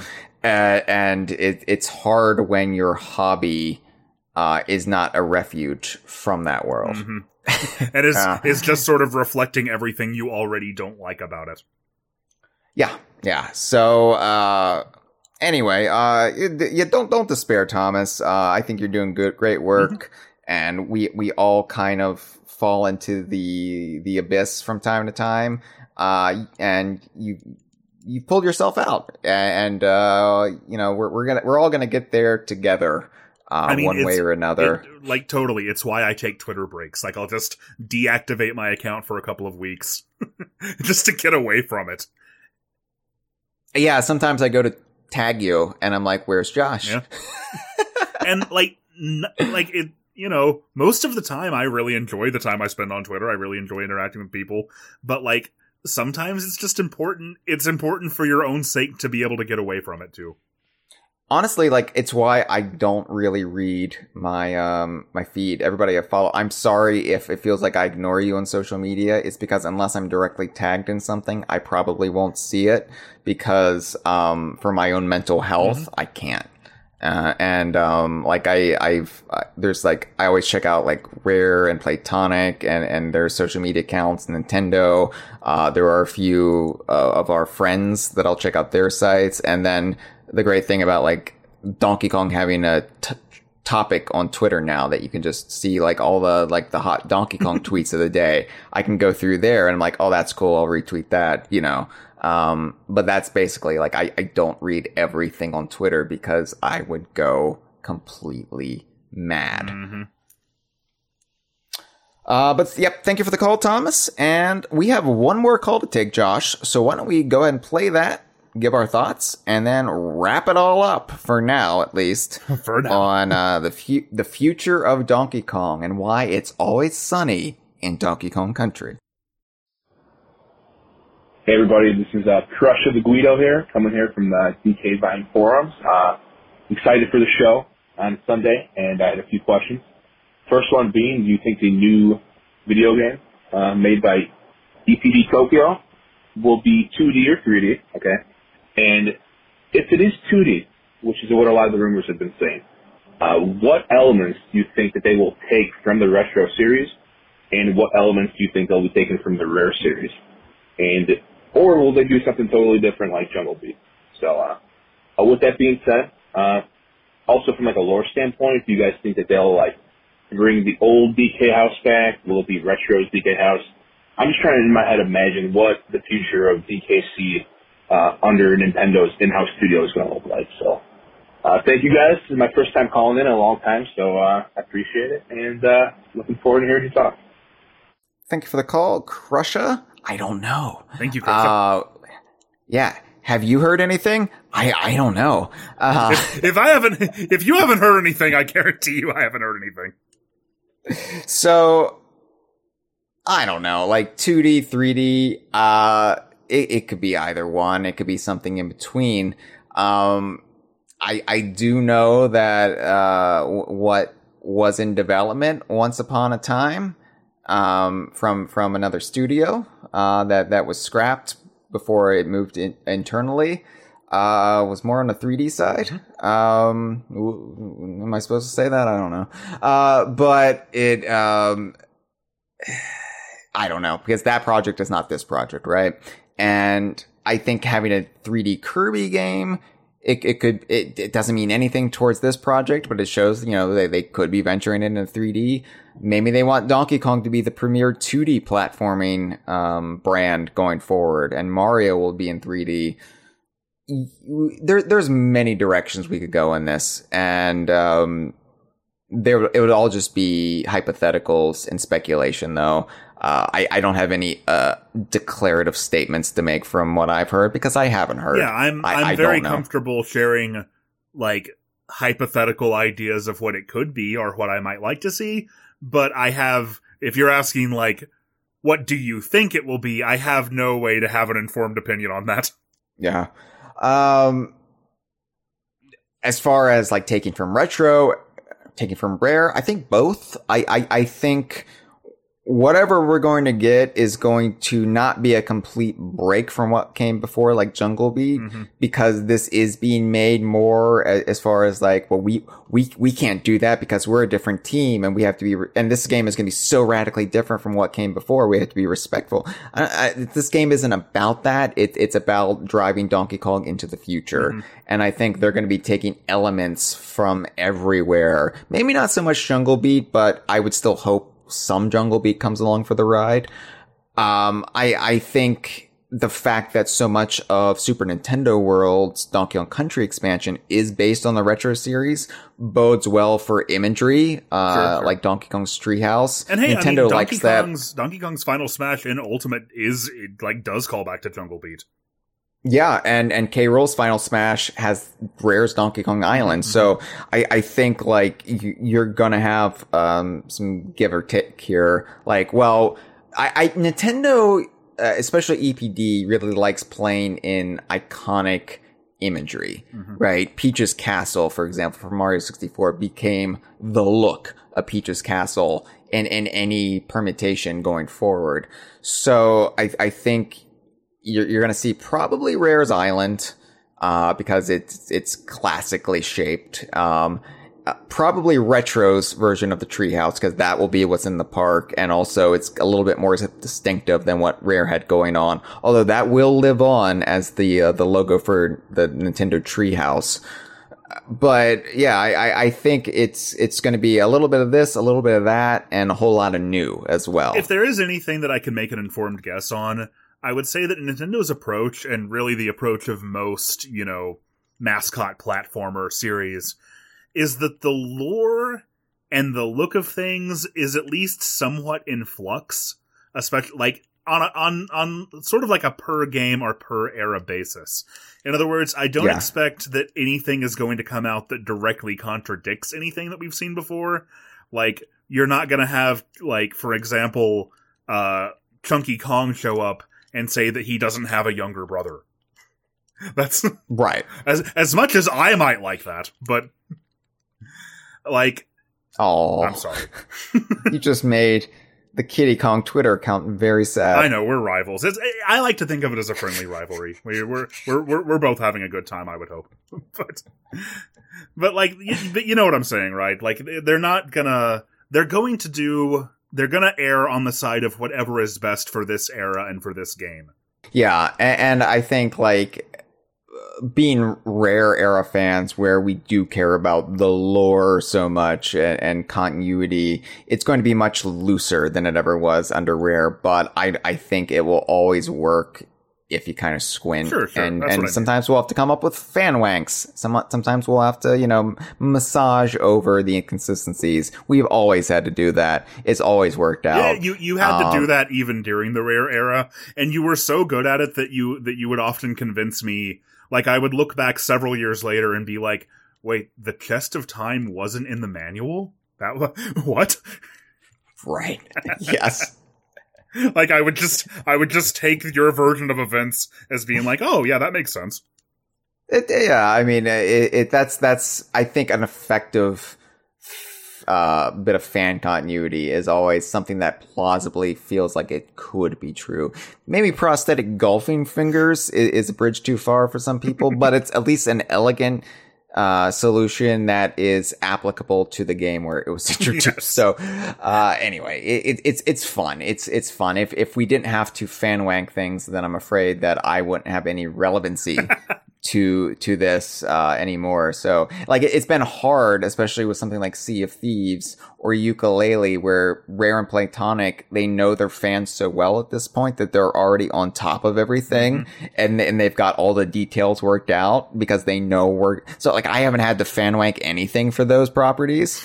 Uh, and it's uh, it's been a little disconcerting. So it'll be nice to be able to flux flex uh, that muscle a, a bit more, uh, give it a give it a bit of a workout again. Yeah, I but miss that stuff.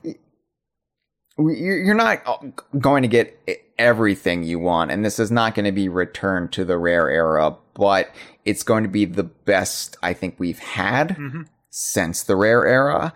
Uh, we're going to see characters we haven't seen in a long time.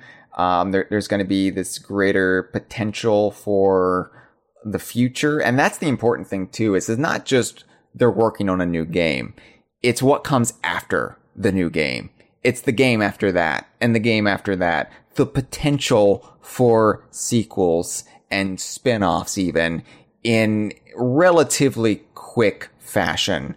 I, I think that has been what we've been lacking because we've said before, like the buyout era, the reason things like King of Swing and Jungle Climber didn't do well, all that well, besides from like a lack of promotion, was they felt like spin-off titles that were lacking the core title to tie it all together. Um, Jungle Beat was the mainline Donkey Kong game on the GameCube, but too many people viewed it as a spin-off, like they viewed Nuts and Bolts as a spin-off. It didn't feel to the general public like there was a mainline Donkey Kong game in that generation, which is why that generation almost dismisses Donkey Kong by and large. You know, Right, um, it- so I, I think having that core game is important. And then, but especially, are we going to get sequels? Are we going to get spin-offs? Is there that stability that we haven't had since Rare?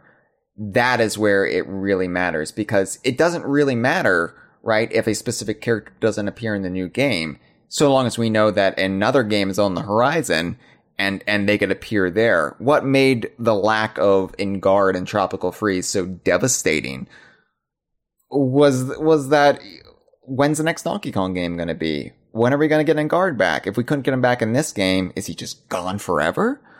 Right, right. So, thank you for the call. Thank you for the call. Um, Captain Cheesebag in a live stream asked, they're definitely going to have some kind of banana themed snack in DKC World, though, right? I, I would hope so. I'd like, we haven't seen restaurants in a diorama or, or like food shacks. If Funky's Fly 'n' Buy might sell it, maybe, but uh, I would hope like there, there would be something, uh, in there, like some sort of eatery. Um, I was trying to think like what foods they they could have because sometimes I think about like making a Donkey Kong cookbook. I, I can't cook, but I think like that would be a fun project, right? A, a Donkey Kong cookbook. But I'm trying to think like outside of like Donkey Kong's birthday cake, uh, like like and, and bananas, which are just a self-contained piece of produce. Like what what would you have? There's well, there's the Um, banana milkshake slash juice box. Not not not entirely clear what it is that Dixie Kong drinks in her idle animation. I always just said that was Mountain Dew. Uh, I think I had a strategy guide that claimed it was a banana milkshake. okay. I Uh, it. I was like anti gravity chocolate. No, that's Conker. They won't go that deep. No. Uh, yeah. Uh. Any. Anyway. Yeah. I'm looking it- it's forward going to be exciting. just like getting to go to Super Nintendo World when this when this thing opens. I I have a friend who lives in Japan and is just always like saying, "Man, you need to come visit. You need to come visit," and that's that's going to be really great. Yeah, I like.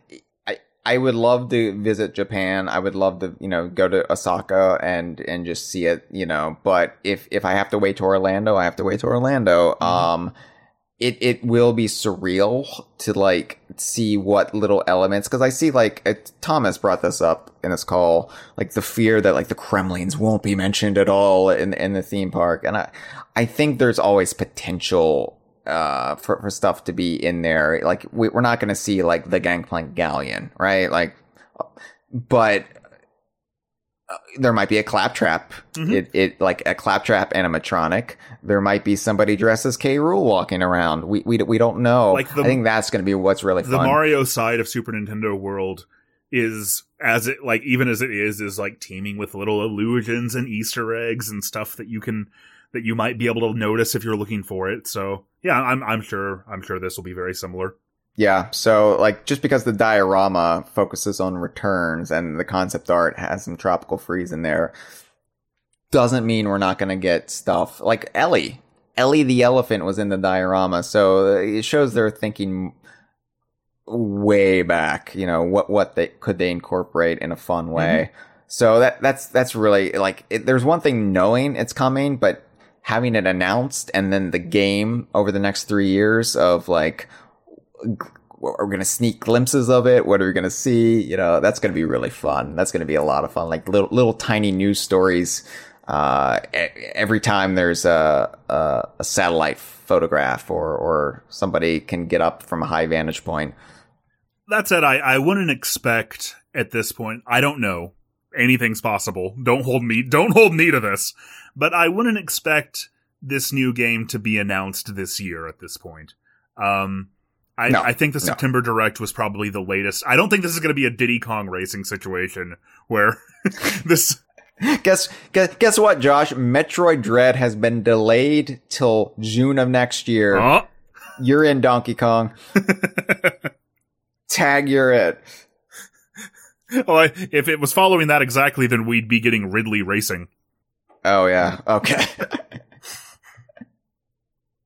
yeah, I, I think like as far as like the expectation, the timetable for the new game, I don't have anything to say there.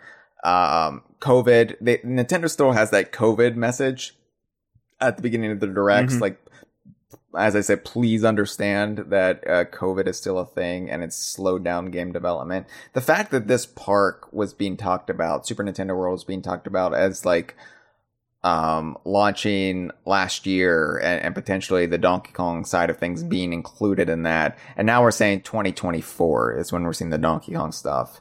Um, it just shows how things can be delayed A- and, um, the game will come when the game comes when it's ready to be announced. Nintendo's usually very strict these days about not announcing something too ahead of time. They'll do it occasionally, like Metroid Prime 4, and look where it's gotten them. Yeah. Um, and, and you know, you, you don't, they don't want a situation where it just becomes phantomware, where it just becomes this thing that's always on the horizon, but, but never, uh, seen release. Yeah, Nintendo. So, Nintendo had a reputation back in the back in the N64 era for announcing games and then delaying them over and over and over again. I think they probably mm, they, they they may have underestimated how much more difficult 3D game development was going to be. Um, and just all them all how much more how many more complexities would go into that. So yeah, I I know what you mean. Like these days, for the most part, Nintendo doesn't announce something until it's going to come out within the next year, and often a lot closer than that. Yeah. So that being said, Josh, let's let's let's let's tie it all up into a nice present that Donkey Kong can find in a key temple Mm-hmm. and eventually unlock his way to secret seclusion, which in this analogy is is the bright future ahead. It's okay. It is okay to feel down about all of this from time to time because we're only human. We're we're fallible. We're we're mortal. We're we're fleshy. We're weak. We're pink on on the on the inside. You know, you you, you, you tickle us, we'll giggle. Yeah, yeah, okay, yes. but in the end, we've we've all got to remember what we've said for the last three hours here on this Kongversation, because this, you know, Donkey Kong, the DKU, the spheres, however you want to define it, this should be your escapism from how terrible the world can be. Yeah, I mean, I mean, if this of all things is bringing you down in 2021, then you're going to need a second hobby. you're you're you're going to need to escape from this one. And who has the time? Who who has the time for more than one major hobby? And then Josh, what happens if your hobby is stamp collecting? And then the internal sabotage of the United States Postal Service then makes you sad. Then you're going to need a third hobby. See what I'm see what I'm saying here? It- make sure that Donkey Kong is bringing you joy. You got to Marie Kondo it. Br- Let Donkey Kong bring you joy, or else you, you got to keep some distance bet- until they announce a new game. If Donkey Kong's bringing you down, go watch AEW. And j- just think about when Diamond Dallas Page teamed with uh, Karl the Mailman Malone. oh, now I'm thinking about the mail again. This has been a File 2 production. Qué rico.